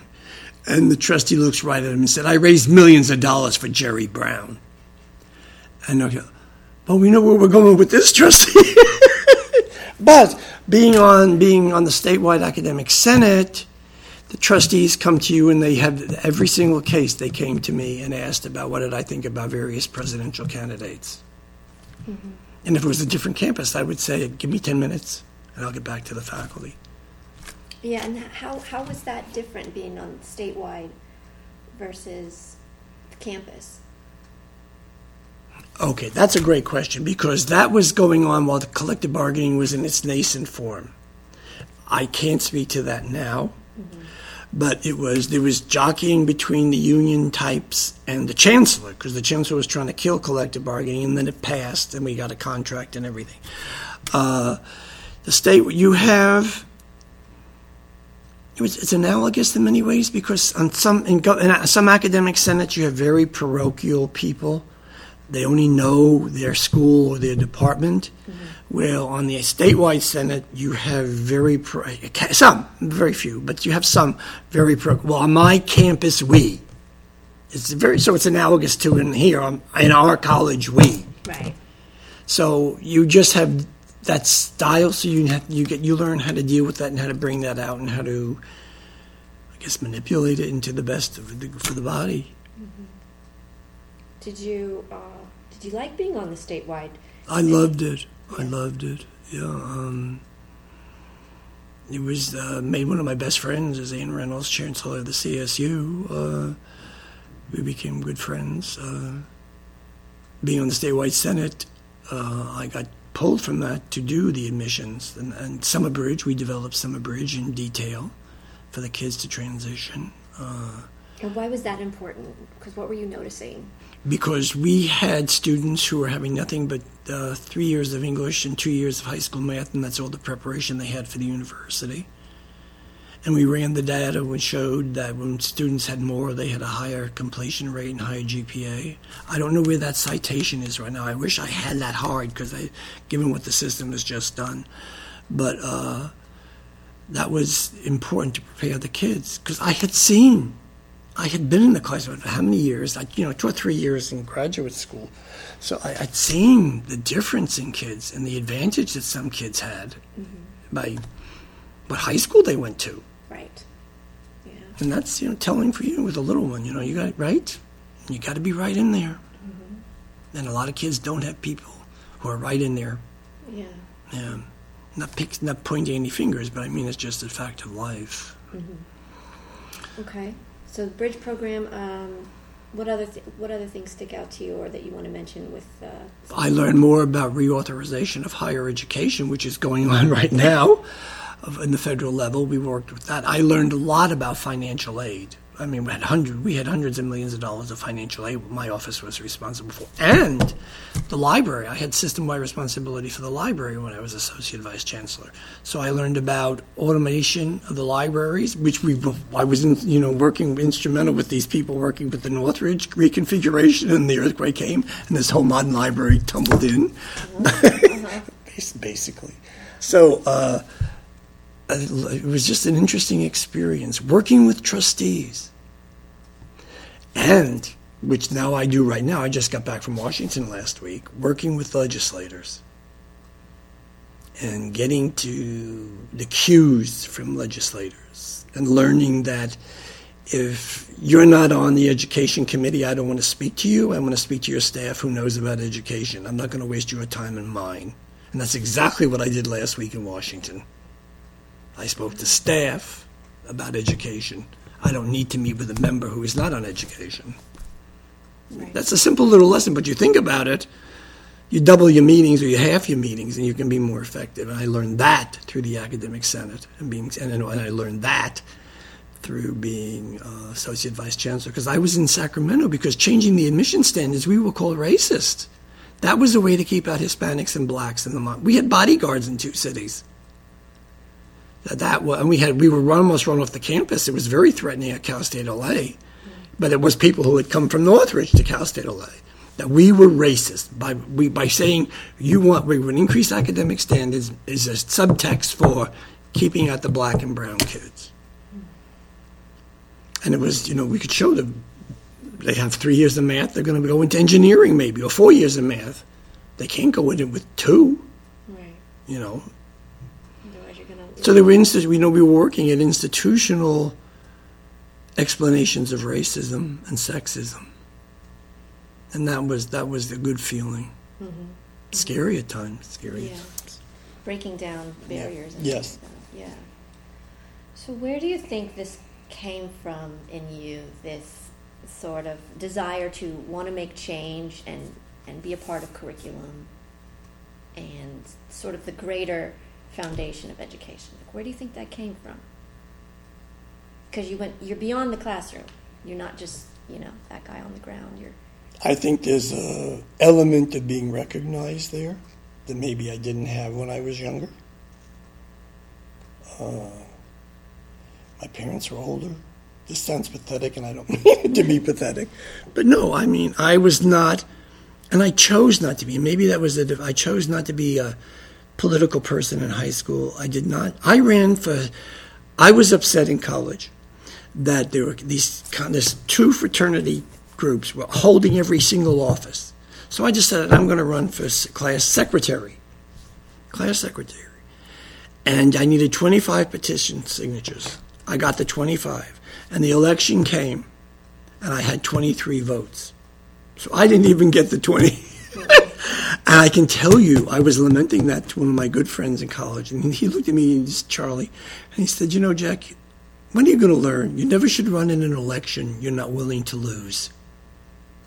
And I can tell you, I can see we were exactly in my dorm room when he said that, and it was like the lights. And that has been my. I will never run for an election unless I'm willing to lose it. And that motivated me. And I liked. I was raised to do good. And since the stuff is doing good, I mean, I got a phone call. Would you be willing? Would you be willing to give up the academic senate to be associate vice chancellor? I mean, it was like, hello, oh hi, Bill, how are you? Nobody ever came to me. Then the next thing I know, the chancellor's walking in my office. yeah. How about that? Yeah. But you see, they saw me behave as Senate chair, so they knew what they were getting. Not that vainglorious, but they knew, you know, he can have a mouth. Mm-hmm. He can be effective. Yeah. Right, right. So, who were some of your colleagues with whom you worked closely or came to know well in the humanities and in your department? Well, it was Hazel Jones, who was our dean. who I had great respect for, and she went to Cal Poly San Luis Obispo, which was a bastion of whiteness. And today it's one of the least diverse campuses in the country. Uh, so that's not. Uh, uh, so she and I saw her stand up to a, all male administrators ahead of her and above her. So Hazel Jones was one of them. Joan Greenwood was another one. She was a great mentor as a chair. Uh, Julian Foster in political science and Robert Feldman in history were political antagonists. And just to watch them was an education in and of itself. Leland Ballott's attention to detail uh, was. His fight for justice. yes. Uh, that would be. Uh, in an interesting way, Don Shields. Don Shields, President Shields, was our only homegrown president. And he was an excellent scholar. And he got lifted, right, from being uh, Senate chair. Mm-hmm. He was only Senate chair for a few weeks and then became the administrative vice president. So, yeah, Bill Langsdorf. I, have had the privilege of uh, working closely with seven of our eight presidents. And tell me about that. Like, talk. Tell me about who you rem- remember or who sticks out to you. Bill Langsdorf was a gentleman, a good personal friend of Chancellor Dumke. Uh, he would go to the mat and then some for faculty and faculty responsibilities and privileges. Protected faculty, protected faculty. Uh, Don Shields, uh, great scholar, great publisher. Uh, worked Washington a lot. Jewel Cobb. Jewel Cobb was featured in my son's sixth grade science book as one of six leading scientists for her research on cancer.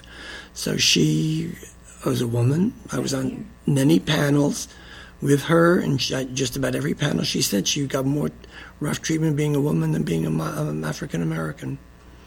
Uh, Milton Gordon, a long, long term, uh, gentle in his own way. Uh, he uh, talked about, you know, interested in minorities, interested in international studies. I think that's going to be one of Milt's tags. Uh, Willie Hagan. Uh, playwright, writer, so he knew what that meant and what that role was for the faculty, and faculty loved him. Uh, Millie Garcia, very busy, very uh, uh, enthusiastic about diversity, and I think she focused attention on diversity and high impact practices. You know, so. Any other colleagues that you want to mention? In chemistry, it would be Andy Montana and also be Miles McCarthy because he was acting president. He and I worked closely on the nursing, and I, just to see him work. And he ha- always had this saying, I don't, an administrator, I'm paraphrasing, but an administrator you don't see is not an administrator who knows his campus. And he said his campus. And so he would walk around. And I can remember him saying to me, you know, this, this so and so, whoever it was, uh, doesn't walk the halls. And I, that stood with me. Mm-hmm.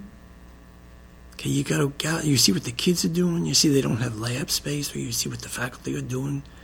You know, that stood with me. And that stood with me in the chancellor's office, and that stood me. And, it's, and I visit as a school board member, I'm out in the schools. Mm-hmm. So if somebody says to me, you know, that school is filthy, and I go there and I see it's immaculate, or I go there and I see it's filthy, so I think you have to get out there. And I think that's one thing that Miles really got into me. You got to get out there. Makes a difference. Yeah. yeah. Uh, Carol Barnes and Barbara Stone. Those are my two of my best friends on campus. Uh, both tough. Both tough. No nonsense. Uh, Barbara's son, who's now a Superior Court judge, the first time I met him, when he was two, he spit in my face. so I, I, I'm yeah, I love Stephen and Barbara, and her son, Barbara, you know, Bob, Robert is head of City of Hope.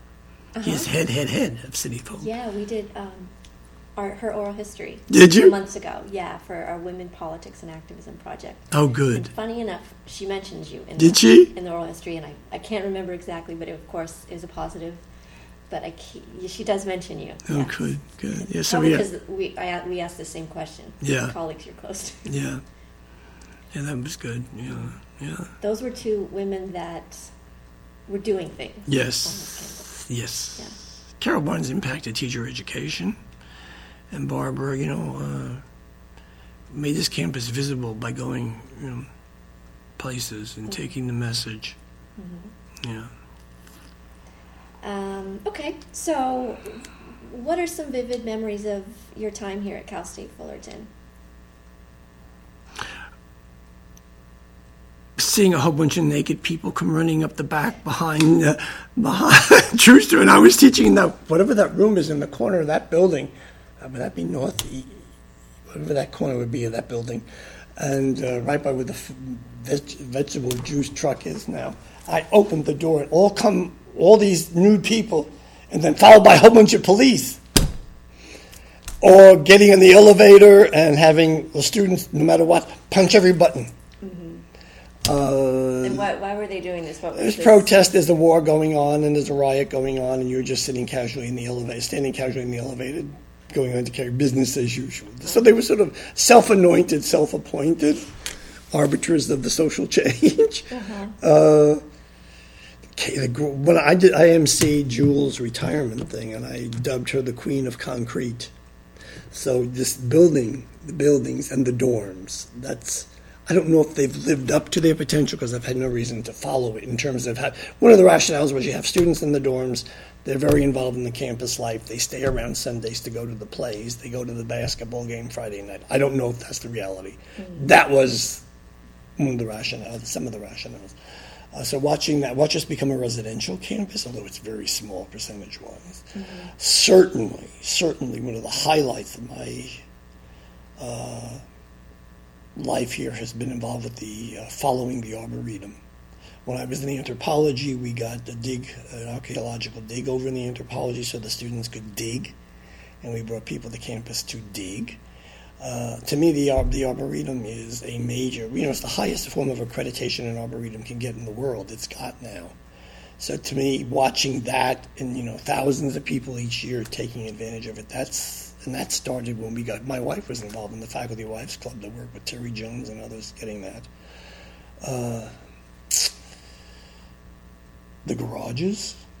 uh, you know, there was supposed to be a, uh, how did they would be afraid? They were going to put a low a subterranean garage behind the art building where now the performing arts center is but the water was up too high. That was going to be one of our main new garages. That didn't work out. Uh, getting college park getting the law school across the street um, Was space always a challenge? Always an issue? The space, yeah, that comes back from my, you know, as a department chair, from my very first days as a department chair. Mm-hmm. Space, space, space. It was in the chancellor's office. That building started to sink. They got that building in Long Beach. and started to sink. We, the building was, you see, a, one day you come in to be a crack. That way we were heading to the harbor. Of course, we we're going to meet the Queen Mary. But so, you know, where is the academic senate going? Right? And where was the academic senate? It was no accident that it was on that corner of McCarthy Hall, through the doors to the vice president. That was no accident. So the vice president couldn't live without going past. You know, the, so the space is huge. It's, Yeah. it's huge. Uh, faculty, the development of the uh, committee that really the focus on the committee with fiscal affairs. I chaired the Fiscal Affairs and Statewide Issues Committee, which was a precursor to the PRBC. We wrote the uh, the calendar that we're on now. Was the Arab boycott of the oil was coming in, and colleges around the country were not coming back till late. We moved this calendar up so we would start and finish before Christmas, and then we wrote that in that committee. So uh, I don't know. I lost the question. I'm sorry. it was. It was. No, you're. It's. You're doing great. It was vivid memories uh, while teaching, while being here on Cal State Fullerton. While being here in Cal State Fullerton. Yeah. I mean, we got you know, 40 plus years. So it's a lot, Yeah. a lot of vivid memories, I'm sure. Yeah, yeah. Certainly the changing of the, div- the student body becoming increasingly diverse, reflecting California in Orange County. Uh, that certainly has to be a big one. Seeing women in departments grow where they historically haven't been underrepresented, that has been a big one. Uh, seeing the growth in international studies. And to Dr. Garcia's credit, she focused on all of those are high impact practices, and she focused on them in her five years here, to her credit. Uh, we have, what else would I say? We said we lost football. We couldn't sustain football. I moved money from academic affairs to athletics to help cover football at the request of the uh, vice president. Uh, that was sad. We had students in the last few years of the program who played games around the country. They were called body bag games. We, I mean, we got paid to go there. Uh, that was not a highlight of the campus for me. I wish we could have sustained it in a positive way because I think theoretically, especially with residential students, you could use you could have done something with football. We didn't. Yeah. Um, I think Title IX has been very good. A lot of faculty on campus would not credit Richard Nixon for it, but Title IX has been good for the campus, I think, overall. Uh, we've had some really good new administrators, Evie, who have moved on. And I think that's a credit because they learned about the Fullerton way and how we do things. And, you know, reasonable people can disagree reasonably. Uh, so I think that's positive. So we've sort of trained, and that's not a, it's not like a Dalmatian, but you, they've been exposed to things here that are how to develop a curriculum collaboratively, how to put students first collaboratively. I think that's all. Those are good memories. Yeah. They stand out. And uh, you mentioned the diversity both in culture and in gender. Was that uh, in your program specifically as well? Did you notice that evolve over time in sociology? Oh, definitely in sociology, definitely anthropology. Child development was female centric, engineering was male centric. I mean, nobody was on the side of the angels in those two programs, right? I mean, in terms of recruitment and student interest and outreach, I don't, I'm not aware of a lot of efforts being made to equalize that. Yeah. Interesting. Okay, so we've touched on this um, in, in many ways, but how have you seen CSUF change from when you first started?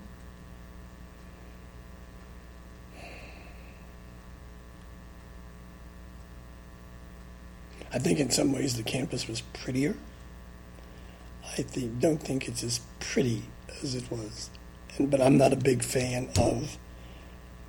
I know I'm going to get flack on this from some of my green friends, but frankly, my dear, uh, I have in my neighborhood we have some very beautiful homes who have now all sand in their front yard with a few cactuses. Beautiful landscaping gone. All right interesting part is two of them have had people step out of their car and fall down into this ecology better environment. But that's for a lawyer to deal with. Uh, I don't think the campus is as pretty, and I don't think it's as well kept as it used to be. That's my opinion. But I'm really here. But when I look at like the corner, sometimes it doesn't look as nice as I would want it to look. And I was very nervous. I went by it by before commencement, and it looked kind of weedy. And I'm thinking, okay, you're going to have thousands of people here. At least the ceremony was at night, part of it.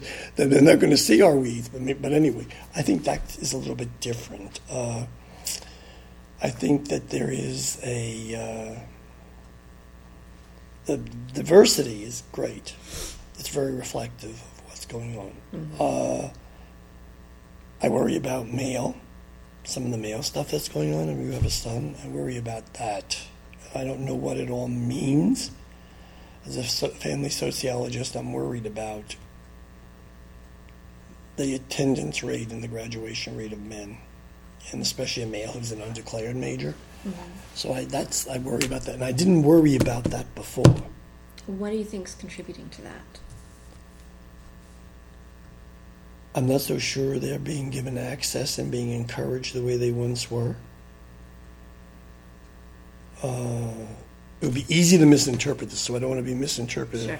When you think you're going to be head of a household, that's a very different set of expectations than if you don't have expectations. And again, that's not, I'm not making a sexist statement saying those are the good days.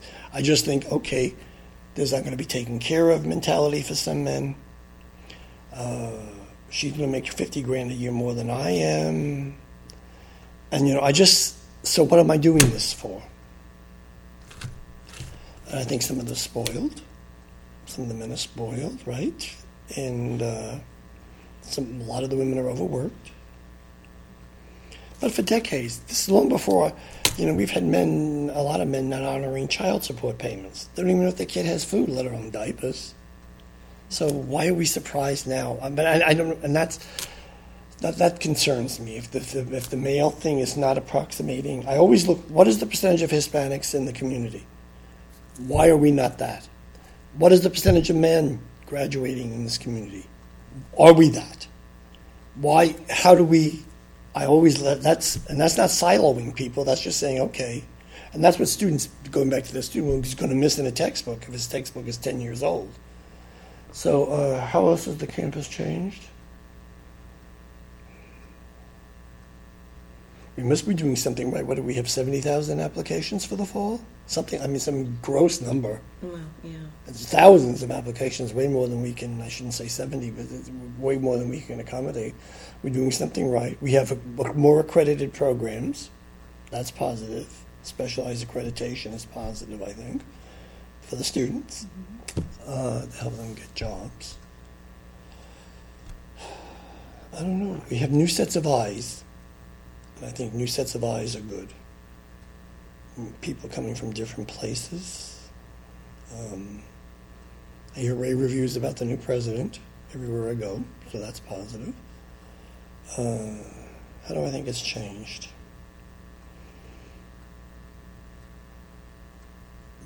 I think it's fair to say that traditional disciplines have become much more political. Hmm. And when I hear, when I go to events and social events, I hear much more of a political overtone or, or undertone to the curriculum of the stuff they're talking about. So I wonder, this is the question, so we, uh, are we value free as once I thought we were? To let the students decide. It's a question. I, I don't know. It's my ignorance speaking, but it's something I never thought about that much before. You know, Yeah, uh, I don't know if that answers your question. definitely. What about for the future? What would you like to see for Cal State Fullerton, and how would you like it to continue? Not grow. There's San Marcos an hour away. We are landlocked. I realize we're the largest campus with the smallest footprint. Mm-hmm. But that's our reality. We should have bought the Holiday Inn when we could have bought the Holiday Inn across the freeway. And you need you're going to do something to the campus to build another dormitory when you could have bought that Holiday Inn there. What is that? That's a dormitory with a restaurant. This place, yes, and we that was a, and I hold the chancellor's office responsible in a large extent for not getting hope. I was involved in those conversations, and we should have had hope. And there were some personal things that were going on with that that never should have happened. We should have had hope. This campus, if somebody says we got to increase our master plan by 10,000 students, they ought to lose their job. Because, in my opinion, in Long Beach or here, because we simply cannot have that and have the quality of life we aspire to. Right. So talk about the future. I think this master plan, and I'll be really upset the academic senate doesn't grab a hold of that through the facility. They had a perfect entree, totally embedded in Title V to was them to uh, go after that and protect what we have. Yeah. Any other hopes for the future? Well, that's I, I, I want to see some efforts for male graduation. As a parent, of, grand, a parent of a son and a grandparent of two boys, I want to see that. Uh, I want to see that we become pretty again. I, I would like to have a sense when I walk across campus, it's pretty, because I think that's inspirational. Uh, I would like to see that we uh, keep hiring faculty and that we have more tenure track faculty who thereby are. And I'm not cheapening anybody here, lecturers or anybody, but I want to see people build their careers here, not being forced to build their career on a freeway running among places. So I would hope that the new administration really puts effort into tenure track searches and hires and keeps them with incentive programs and uh, benefits for their research and their teaching effect- effectiveness. Okay, so what, switching gears a little bit, Sure. what made you retire? I mean, besides obvious, maybe. I took reasons. uh, uh, I took the FERP program because when you lose a father who's 61, 64, you lose a mother who's 61, you lose a brother who's 48, and you lose a brother who's 54. And I've now had cancer four times. But then I had only had it twice. so uh, I'm thinking, my accountant said to me, Gary, bless his soul, he said, Now, how old was your mother when she died? How old was your brother when he died? How old was your father when he died? How old was your fa- brother? And I said, I gave him the dates. He said, blankety blank, you're retiring as soon as you can. I would tell you, that got my attention, you know? But I think I retired too soon, looking back on it. Really? Yeah, yeah. Because like it really, you know, I would love to have a class of freshmen right now and talk about brides, and, you know, and then t- show how that's so biased, you know, and that kind of thing. Uh, yeah, but yeah, but you know, I do so much. You know, I'm in the community. I'm on the Fullerton Foundation, the Fullerton Friends Board, and I'm on the. Uh, I'm president of the Orange County Board of Education for the whole county. That ends in three weeks. Your presidency ends Yeah. in three weeks. But your, ten- your tenure on this. I have two more years. Yes. And I don't know what I'm going to do then because I'll be 77 when that's over. Mm-hmm. So I don't know what I'll do then. And I, the last, these bo- nonpartisan office, that's an oxymoron now. Yeah. It is an absolute oxymoron. And nobody's on the side of the angels on that one. You can pick on the right wing or the left wing or the, even either side moderate. And there's nothing non in the everyday life that's nonpartisan anymore. Locals should stay nonpartisan. You would hope. You? I would hope. So everybody feels included. Yeah. Can I can I ask? I know we're getting off topic a little No, bit, but I, but I am I did want to talk about the school board. Um, how have you seen that the the nonpartisanship or the partisanship sort of play a role in? been very active in the last four years. In particular, uh, Jerry Brown loved charters. Okay. School boards don't, in general, don't like charters because they'll take students away and they'll lose that ADA. In Orange County, 24 or 25 of the districts in Orange County have declining enrollment. 24 or 25 declining enrollment. So along, that's a natural drift with population. So along comes a charter that's going to yank 800 kids out of a district. Do the math with ADA, however, what their the daily rate's going to vary by district. They- So charters cost districts enrollment. So school boards have been loathed for charters. So na- statewide, uh, charter associations had a friend in Jerry Brown. They're not going to have a friend in Gavin Newsom. All tell. In fact, he wants a moratorium on, which is our lawyer says is not legal right now. He's going to have to get legislation.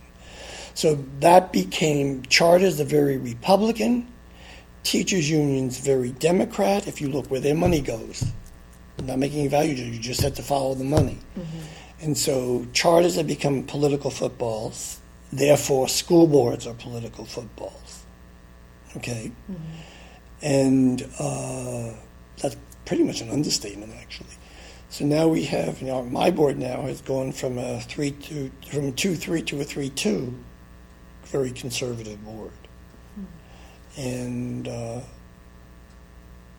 so that's happening all over the state, and so uh, city councils, same thing, and it's where the money goes, um, you know. So, what got you interested in being on the board of Education for Orange County? Well, the first time I was, I served nine years on the Fullerton Elementary Board. Right. There was a, there was a, our neighborhood was part of the school redistricting plan. They were declining enrollment at that time. Well, they were going to close the school, and our school was targeted. And the people in the neighborhood asked me if I would run to be an advocate for our neighborhood. So I ran and won, and then I was there for nine years. Then uh, there, I had an unsuccessful city council bid, For Fullerton City Council? Mhm. Uh-huh. and then I was asked to run for city council, but that didn't work out. Which that I never remember, never run in an election unless you're willing to lose it. Right. and uh, that was fine. And uh, then I get a phone call one day from a high school school board member in Fullerton. Jack, so and so has died. Would you be willing to go to take an appointment and stand for an appointment? You can, when somebody dies or comes off the board, you can elect or appoint. And it also it's contingent upon when it is. If it's like a week before an election, you're not going to. But anyway, so I said, "What is it about?" I didn't know anything about the county and they explained it, and I prepped for it, and I got it. And so my first two times on the board, I was unopposed. So I was appointed, unopposed, unopposed, and then last time they swung into action mm-hmm. as part of the partisan thing. And when did you first start on the board? When did you first? So it'd be 14 years ago Wow. for this board. Okay. So that's why I'm saying two years I have to decide what I'm going to do. I think we should assume I'm going to run. Mm-hmm. For a variety of reasons, we should assume that. Well, and your district, District Four, covers Buena Park, La Habra, Fullerton, Placentia, and portions of Anaheim. yes. What are some successes and challenges in serving this this vast area? They're very, very different neighborhoods. They are. They're yeah. hugely different neighborhoods. I mean, when you compare pieces of Anaheim that I have with La Habra in the hills, I mean, you're doing night and day, right? Uh, so it's just being available to those people. I communicate with the board members. I'm on the uh, California School Board Association Delegate Assembly, so I work with people there from those areas. They're, they're you know, those boards are on there. So I work with those board members. I visit the schools, and uh, it's scary the degree of difference that what some of our children are getting. And that's been one of my things. I just got back from Washington two weeks ago, and we got successfully passed this week in response to that trip a resolution on my board to support making significant progress toward the unfunded mandate of special ed. The federal government said you're going to do these things special ed, and we're going to give you up to 40%. They're giving now about 15 or 16%. The highest we ever got was 18 under Obama's Recovery Act. So that difference is being eaten from your little boy's classroom mm-hmm. to cover this unfunded mandate. We got, we have we signed on with our board endorsed two resolutions that I brought back to get up, up to the 40% or get rid of the mandate. So that kind of thing. So that's that unites that because all the districts in the neighborhood that you mentioned, all are being hit by special aid costs. All are being hit by the drain on pensions. So, or the, that's, where that's going, I can't imagine where that's going. Uh, that could go bankrupt in school districts in a not too distant future. In fact, there could be three real fast in Orange County, if, as I understand it. Uh, I don't know if they're mine. They have hasn't been told. But so going back to your question, uh, there are commonalities that they have. Okay, school facilities. We passed all these bond issues, Abby, and Governor Brown has not released bonds. So there are the county itself. You know where the Carl's headquarters is, right on Harbor Boulevard, where Carl's Jr.'s headquarters is. You cross over the 91, then to go east on the 91. That's going to be a big county school, which will put together a lot of programs that we're spending thousands of dollars on rent all over the county. They're all going to come there. But he's not releasing the bonds. All districts are facing that. So yes, it's true that Anaheim Hills looks different than. But I don't go out to Anaheim Hills. I'm more over this way. But they're it's same district, right? Which just surprised me. I'm surprised Anaheim Hills is not seceded, but that's another story. I know it's two different Anaheims. hmm And as someone who has talked to the mayor of Anaheim, The Tait. Yeah, it's a, it's a, it's a challenge. Yeah. Yeah. But there are commonalities. You know, uh, they're all having to deal with this local control funding formula. They all have to do the LCAP, which says how they're doing on how they're funded. And one of the beauties of it, they're all now having to deal with, for the first, Jerry Brown's credit, uh, paying real attention to foster children, which we haven't had. You know, I always think our guardian scholars experience, which I was involved with a bit. So yeah, so there are commonalities. You know, but it's interesting if you think about it. We have some really high-powered schools in North Orange County.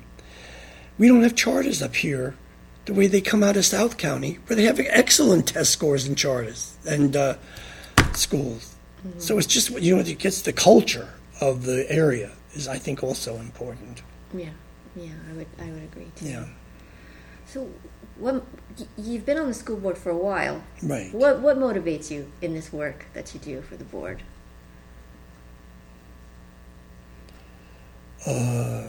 Making a difference there. Uh, this resolution that we carry, if we if this passes on this legislation that we hopped on next week, I can come off the board and I've said I've earned my. I'm not big on traveling, frankly. I don't, you know. I've been in Washington D.C. when I, as soon as I get dressed, I'm dripping wet from humidity. It's like being in New Orleans. You know, so that's not what I'm. But you know, walking the halls and meeting this. When Feinstein comes up to you and says, "Hi, how you doing?" because you've been in her office several times doesn't know me by name, but I mean, you should, you know. Uh, I think what motivates me is that I saw kids here. God, this sounds conceited, and I don't mean it to be, but I saw kids here who got screwed by the system. You know, and who, uh, if they had the opportunities that I had, or they had some of the opportunities that I see, uh, this is a perfect example, and I'm going to have to be anonymous on this piece, and I'm not done with this. But I was at an event a few t- days ago, and they were extolling the virtues of their scholarships that they give out. I said, Oh, they got money. and I'm thinking, Well, I got a couple, couple thousand kids who maybe could really use scholarships. And it's a thousand dollars a hit. That's huge for, for some kid going to a community college or whatever. And so I said, What are your criteria? And they said, Well, we only give to the top of the top. I said, well, What does that mean? And they said, Well, they have to have a 3 5 and above. I get that. They have to be like editor of the newspaper, student body president. And I mean, they went through this whole litany. And I'm thinking, those kids are going to go to Duke. Those kids are going to go to a Franklin and Marshall. My kids are not. So I said, I have this group of kids, and I, would they be eligible? Oh, we're sorry. We only give to the best. I got so angry. My wife had to grab a hold of my hand and walk me. I was, it's, I mean, that's what, mo- you know, you see that. And I'm, I, I have jail schools the, the school where I'm now, you know, I got jail schools. And I'm thinking, they made some dumbass choices, some of these kids. And sometimes they made three or four dumbass choices. But I support a program where if you're 22, you in the third grade reading level, you can come back and get a high school diploma if you work at it for two years. You know, the hell with you know that other bit. You know, now people when I say make that speech, people say, "Are "You sure you're a Republican?" Right. Right. And I say, "You're dealing in a stereotype." Mm-hmm. Mm-hmm. but yeah, that that's really what motivated because I was so animated. Fact, first of all, the, that event, the food was very good, but the, there was not enough to drink alcohol, so I was really thirsty, and I and I have to watch my kidney situation. I gotta I gotta pump this all the time, and I'm thinking, boy, I was really angry. That, you know, we take they take the winners, and then they have a then they tell me we have such a success record with our kids, and I want to say, well, damn, you damn well better. yeah. The rich are getting richer with what you're doing. Right. Right. Well, I understand why you a little heated. I understand. That's where A through G. See, that's why I'm so good. When I heard that 53, 51% of California kids are only meeting A through G now, we have the highest in the state. Maybe maybe Santa, we're t- uh, running a race with Santa Clara County, which you would expect, with A through G. when Ann Reynolds and I worked on A through G, the chancellor, oh my God. And his research shows that if your son is going to be a plumber, the more A through G he's had, the better his salary is going to be. He may not complete all through A through G. So we should be pushing, talk about achievement gap. I don't want to hear that argument. We had this for years ago. You know? Mm-hmm. Sorry, I get to that. no, I, no, it's great. It's great. Um, let's see, where are we? Um, so, so you've served as the board's president and vice president. Right. Um, and your term is, is goes till 2020, and right. you know you may run, you'll probably run again. But um, for the future, what do you hope to see for the Orange County schools? Well, there are there is um, still the achievement gap is going on. And we know that the more students get English language learning, many of them do much better than a single language learner, which would be an English kid, typically, English speaking child. So I would hope to see greater completion of the English language learner requirements. Uh, I would hope to see uh, getting more minority students into gifted and talented education. And we have a great relationship with the executive director of that program for the whole country, who was a former staff member to Senator Alexander. And we were very involved in re- reauthorizing No Child Left Behind, which became ESSA. We were a feed to that because of our contacts with him. So, what I would hope to see is that we get special education on a more stable funding and actually, it's a very litigious field. You know, districts do not allow their principals to go anywhere if there's going to be a lawyer without their own lawyer. Mm-hmm. So, you know, and, and again, I'm not bad mouthing parents of special ed kids, but it is a huge problem for districts an opportunity as well. Uh, so I would hope we would see that. I would hope we have a recognition of arts education at a level that we're pushing STEM. Mm-hmm. And I, I'm not one of these who merges them because I think that waters down both. Uh, and I think somebody's going to get lost in that paradigm, and it's going to be the arts. And I think if you keep them over here and really focus on them the way Fullerton Elementary School does with art, whatever they call that. So I think that would be something I would like to see. Uh, the reality is, when you have declining enrollment. The county, my board, we had 10,000 students that we had responsibility for. Severe, severe special ed, two aides, special ed. Tragic. If you visit that's those sites, there's one right over here. If you visit those sites, you'll never be the same.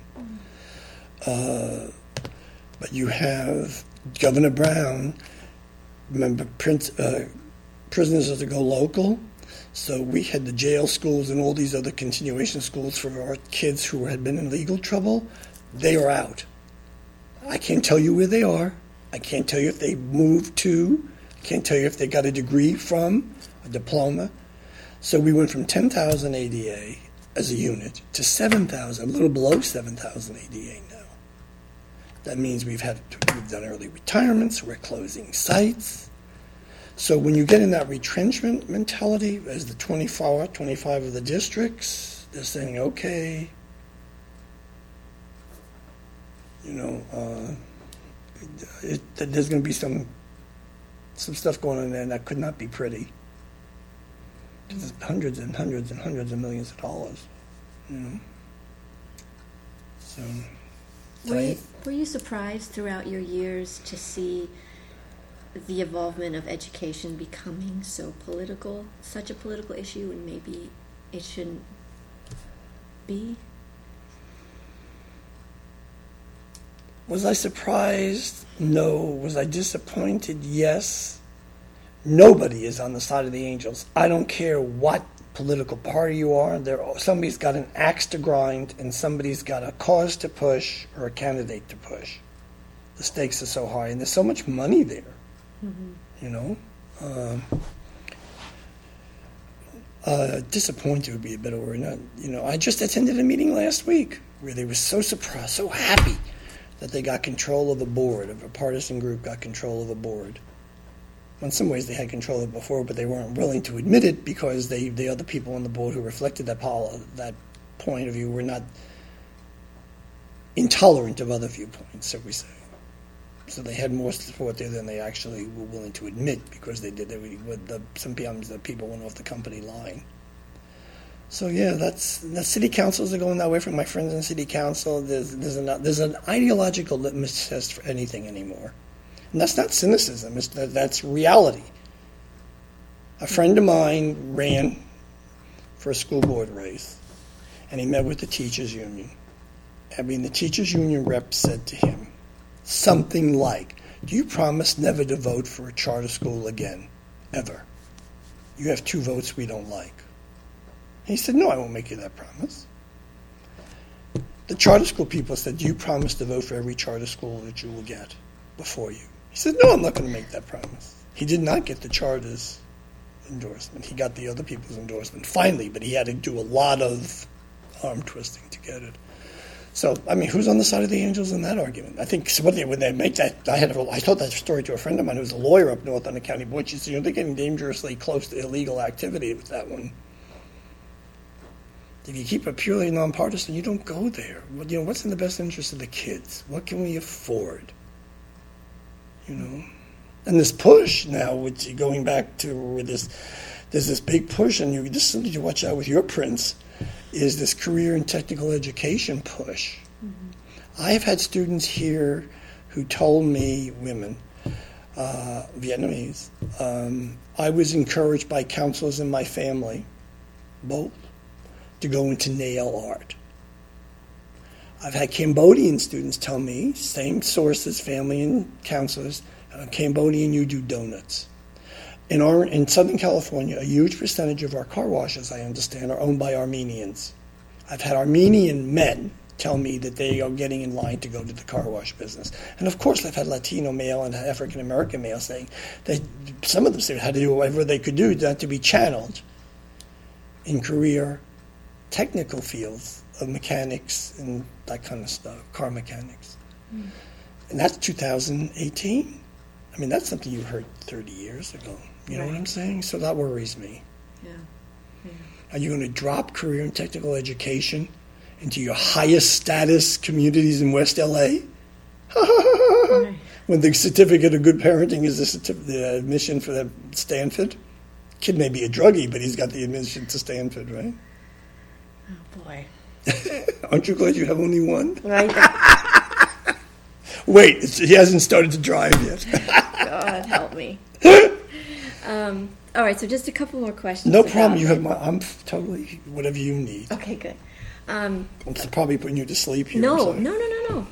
Um, but I do wonder, since you you were in Washington recently and, and you um, work on this um, outside of California to an extent, is California a microcosm, or do you see the challenges here or throughout the nation, or are we unique?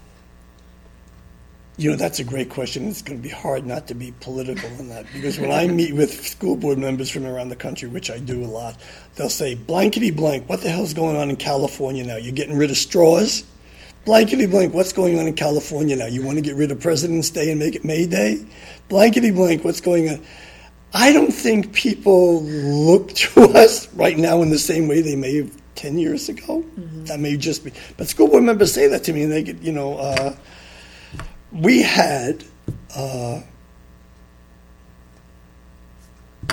Terry Bradshaw, the football player, at our conference. And he was funny He's a funny man. Yes, but he made some of the most well, out here would be homophobic remarks mm-hmm. about you know in the huddle, etc. Kind of like conversation, and the people from California were, oh my God, did you hear what Terry Bradshaw? You go over to, to, speak to my friends in Wyoming or Texas or Arkansas. There's people I know in the school, and they say, "Wasn't he the best conference speaker you ever heard?" Yep. So your question's an excellent one. I don't know what to say to you right now. yeah, I think you know they admire the UC system and the CSU system. The the UC system for the academic quality, the Nobel laureates, the Boalts, the UCLA Medical Center, UC San Diego, Nobel winners kind of thing. They admire us for our access. Access. So if we mess with access, you know, Yeah. What about, and um, I only visit with uh, typically this time. Uh, many I should rephrase that. Many times I visit with legislators from other states who are in key committees. This time I was solely California, and, and the gifted executive director, gifted association, because I think he, director of government affairs rather, he uh, is very helpful. We want to do more with gifted education because I see minority kids channeled out of gifted and that parents don't advocate the way many parents of gifted children know how to advocate. Mm-hmm. you see that in Orange County or you Yes. see that statewide? Both. Mm. Why do you think, why do you think that is? I think a lot of times parents are, not, are afraid of the school. I think a lot of times schools have not been friendly to parents. One of the things that we have to do now with the local control accountability plan is you have to man there's mandated performance of parents' involvement in that. You have to sign off on. We had the X number of meetings, and Abby and her husband, you know, we have a bunch of names. Parents of a sixth grader attended this. You know, we have and you, we target that. So hopefully that will, you know. But I, when I was in the Fullerton board, we had testing for gifted where we never tested any minorities, and we put a stop to that. They were minority kids weren't being tested. That was years ago, so that's changed now. Yeah. So I, I hope I don't put you on the spot in asking about your your political leanings because you do sound very liberal in certain aspects, and and and yet you've mentioned you know your role in the Republican Party and Right. the Republican Central Committee. So, Right. so where do you stand on things? Okay, I believe you have made choices in your life that A are none of my business and none of my responsibility, and I refuse to do cleanup duty for you. Macro. I believe that it's that I'm very conservative fiscally. I'm very accountable oriented fiscally. Much of everything else is none of my business. So that's in many ways is libertarian. I mean, the notion that these people are commenting about um, these border children and saying horrible things about these border children. Well, what have they done for children similarly situated? See, and uh, so yeah, no, so yeah, I am. Uh, you're very wise, and that, that would be how I. And a lot of people say that to me. Why are you a Republican? I said I believe I'm 20 pounds overweight, and I love potato chips. And so when I don't know whether I'm hungry, I'll have some potato chips. If I'm sad, I think maybe potato chips will help. I own that, Abby. Not Madison Avenue who sells potato chips. Not my grocery store who puts them right out front so Jack can grab them when I walk in. Jack owns his potato chip problem. Accountability. Yes, yes. And I'm seeing more of that in schools. And that's positive for me. And that's Jerry Brown. And he's, you know, that Jerry Brown did that. He held us to the fire. Now, if we just released that bond measure so we could build schools for the kids, we'd be, Yeah. you know. So, what did this last election do for you? What what did your what was your takeaway on on election 2016? Takeaway election 16? That's a great question. Uh, I think that Hillary gave it to Trump in some ways by never going to Wisconsin. I think Comey helped. I really do believe that piece. Comey helped Trump. I think Trump appealed to some people who have been screwed over by the system in their minds, so therefore it's real for them. I mean, I'm not saying it isn't, but I mean, if you think you've been shafted, you're going to act accordingly. So I think, yeah, I think in many ways it was predictable. Plus, when you have 16 or 15 people running for the same slot, it's going to be easier than if he's just up against a Mitt Romney or a John Kasich. The Democrats watch to see if they have the same problem. They tried to get a lot of the Democrats out in South South Orange County, so that they would have you know uh, make it difficult. So if they have uh, you have many people running, it's going to be easier to get the nomination. So the Democrats may commit the same mistake that the Republicans committed with a plethora of candidates. Yeah. That could happen, you know. Yeah. All right. So we're coming to the end of my questions. Um, so how have you stayed affiliated with Cal State Fullerton since you retired? How have I stayed affiliated?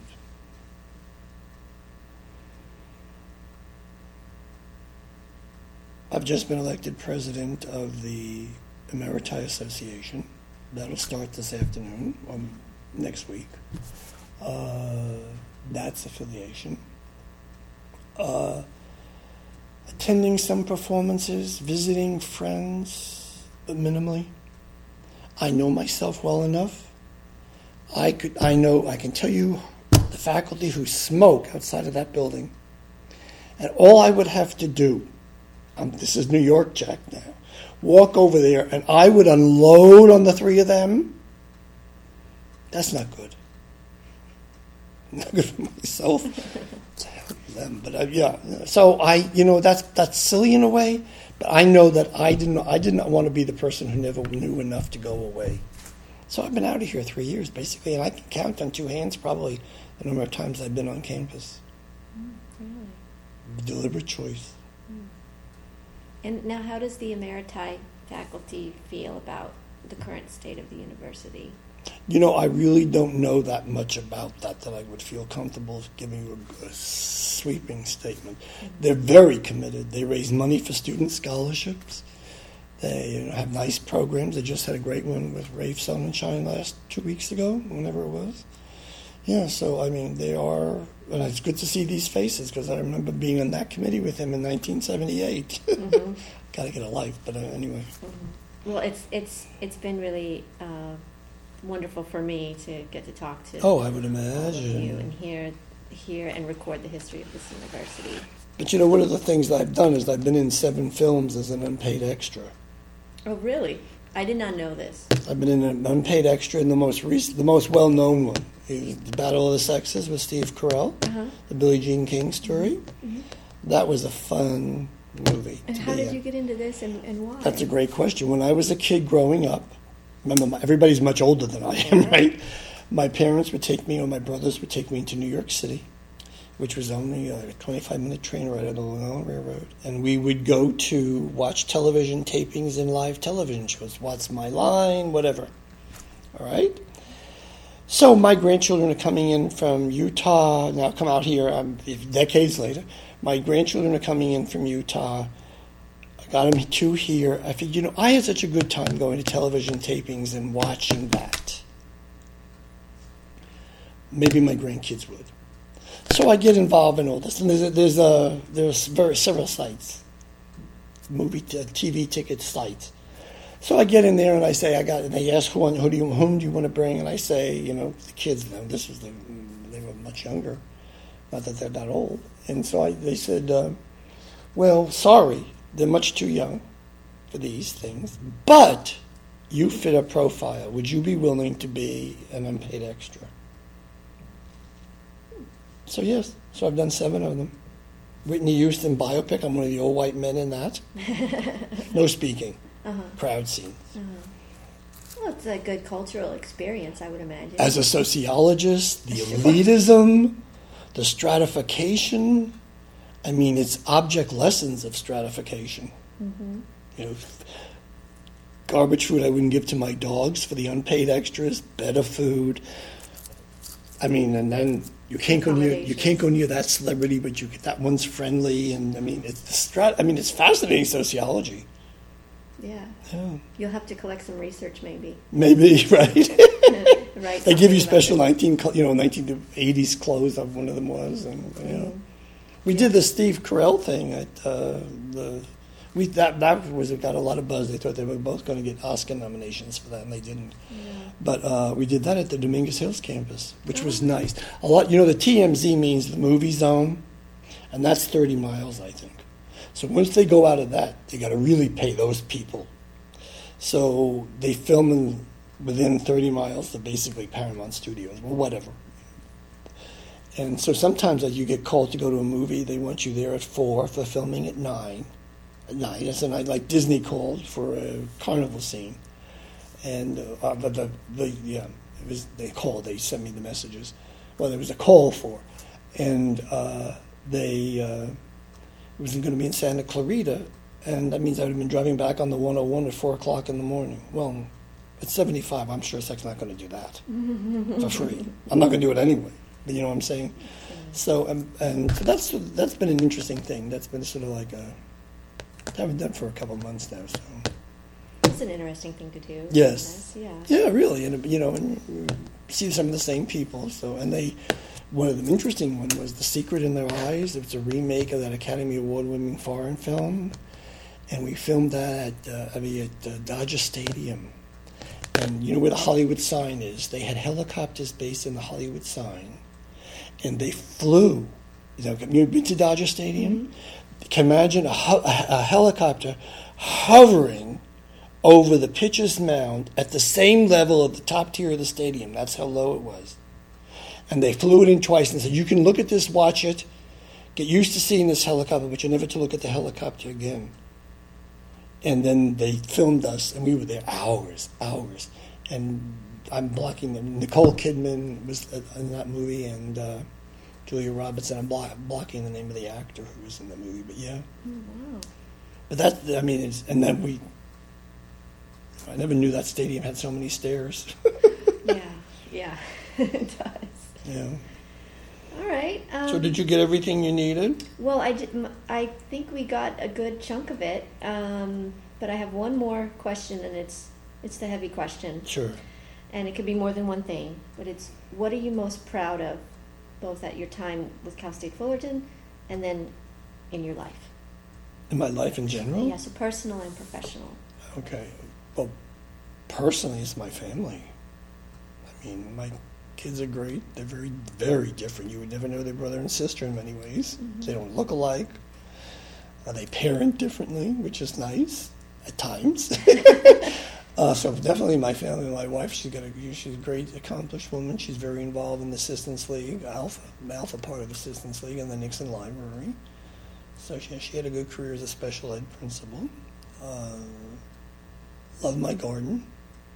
We're, we're a national wildlife recognition garden, so that's nice. I'm short on birdhouses, I think, but I'm going to do something about that. Uh, professionally, oh gosh. Can I split that in two? Okay, I think professionally for the CSU, it was being acting associate vice chancellor, getting to work on A through G, leading that team and being involved in that team and working closely. I'm a New York City boy, and I worked on getting agriculture certified for the rural kids. Mm-hmm. Who would ever think that, Yeah. right? I didn't even know. What, you know, I, I, we went to the farm. She said, "What the hell is that?" And they said, "Check, that's a cow." Not, it was close to that. Sure. But uh, so I think it would be that in terms of having an impact on that. I must admit, here being the first with the smoking, what that means, and we have thousands and thousands of cigarette butts that were picked up by that, that researcher, that great researcher, and I'm forgetting his name now, but he was did a great job.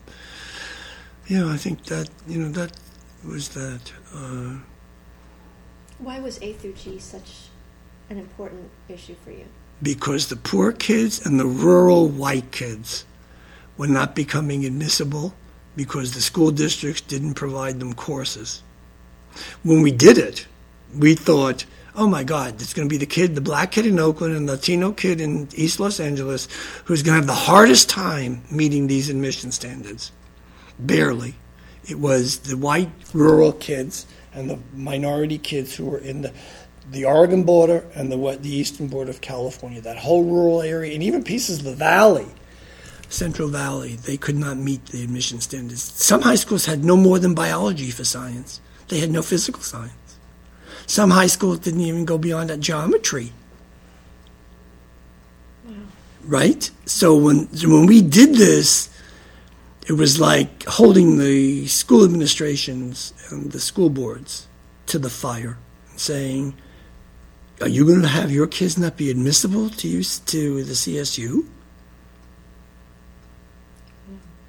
So that's why that is so, and that's why it sort of aches me a little bit to see that we're not having higher. You know, I was hoping we would get way, and you know, my naivete, and I were we think, oh, but this is going to be easy, eighty percent, and you know, we're going to we do summer bridge and blah blah blah blah blah. Well, to have Orange County at fifty-three or fifty-four percent, and it's the flagship county for education in the state, really. Because in a way, it goes against the master plan and what the CSU was established for Mhm. to help these local kids and give them a chance to go to college as well. Yeah. All right. Anything else you would like to mention before we close? Any other memories or proud moments that you'd like to share? Well, I love graduation. I love walking in the crowd in graduation, going down into the audience and visiting with the kids. Um, love meeting their parents. I get a sense of sadness at times what they've not had, what my own are having, you know, in comparison, through no fault of their own. That's why I'm, you know, the DACA thing is so disturbing to me regardless of who brought them in, the DACA thing is very disturbing to me uh, in terms of moral issues. Uh, I guess that's judgmental, but uh, I, I think you've, you've, you've exhausted my. Uh, Your mental capabilities. yeah, really, right? Well, I really thank you so much Oh my goodness. for doing this and helping us preserve the history of the humanities in Cal State Fullerton. Thank you for coming here today and letting me pick your brain for so long. Oh no, whatever, whatever you need. All right. Well, with that, this will close the interview with Dr. Jack Bedell. Thank you again. Okay.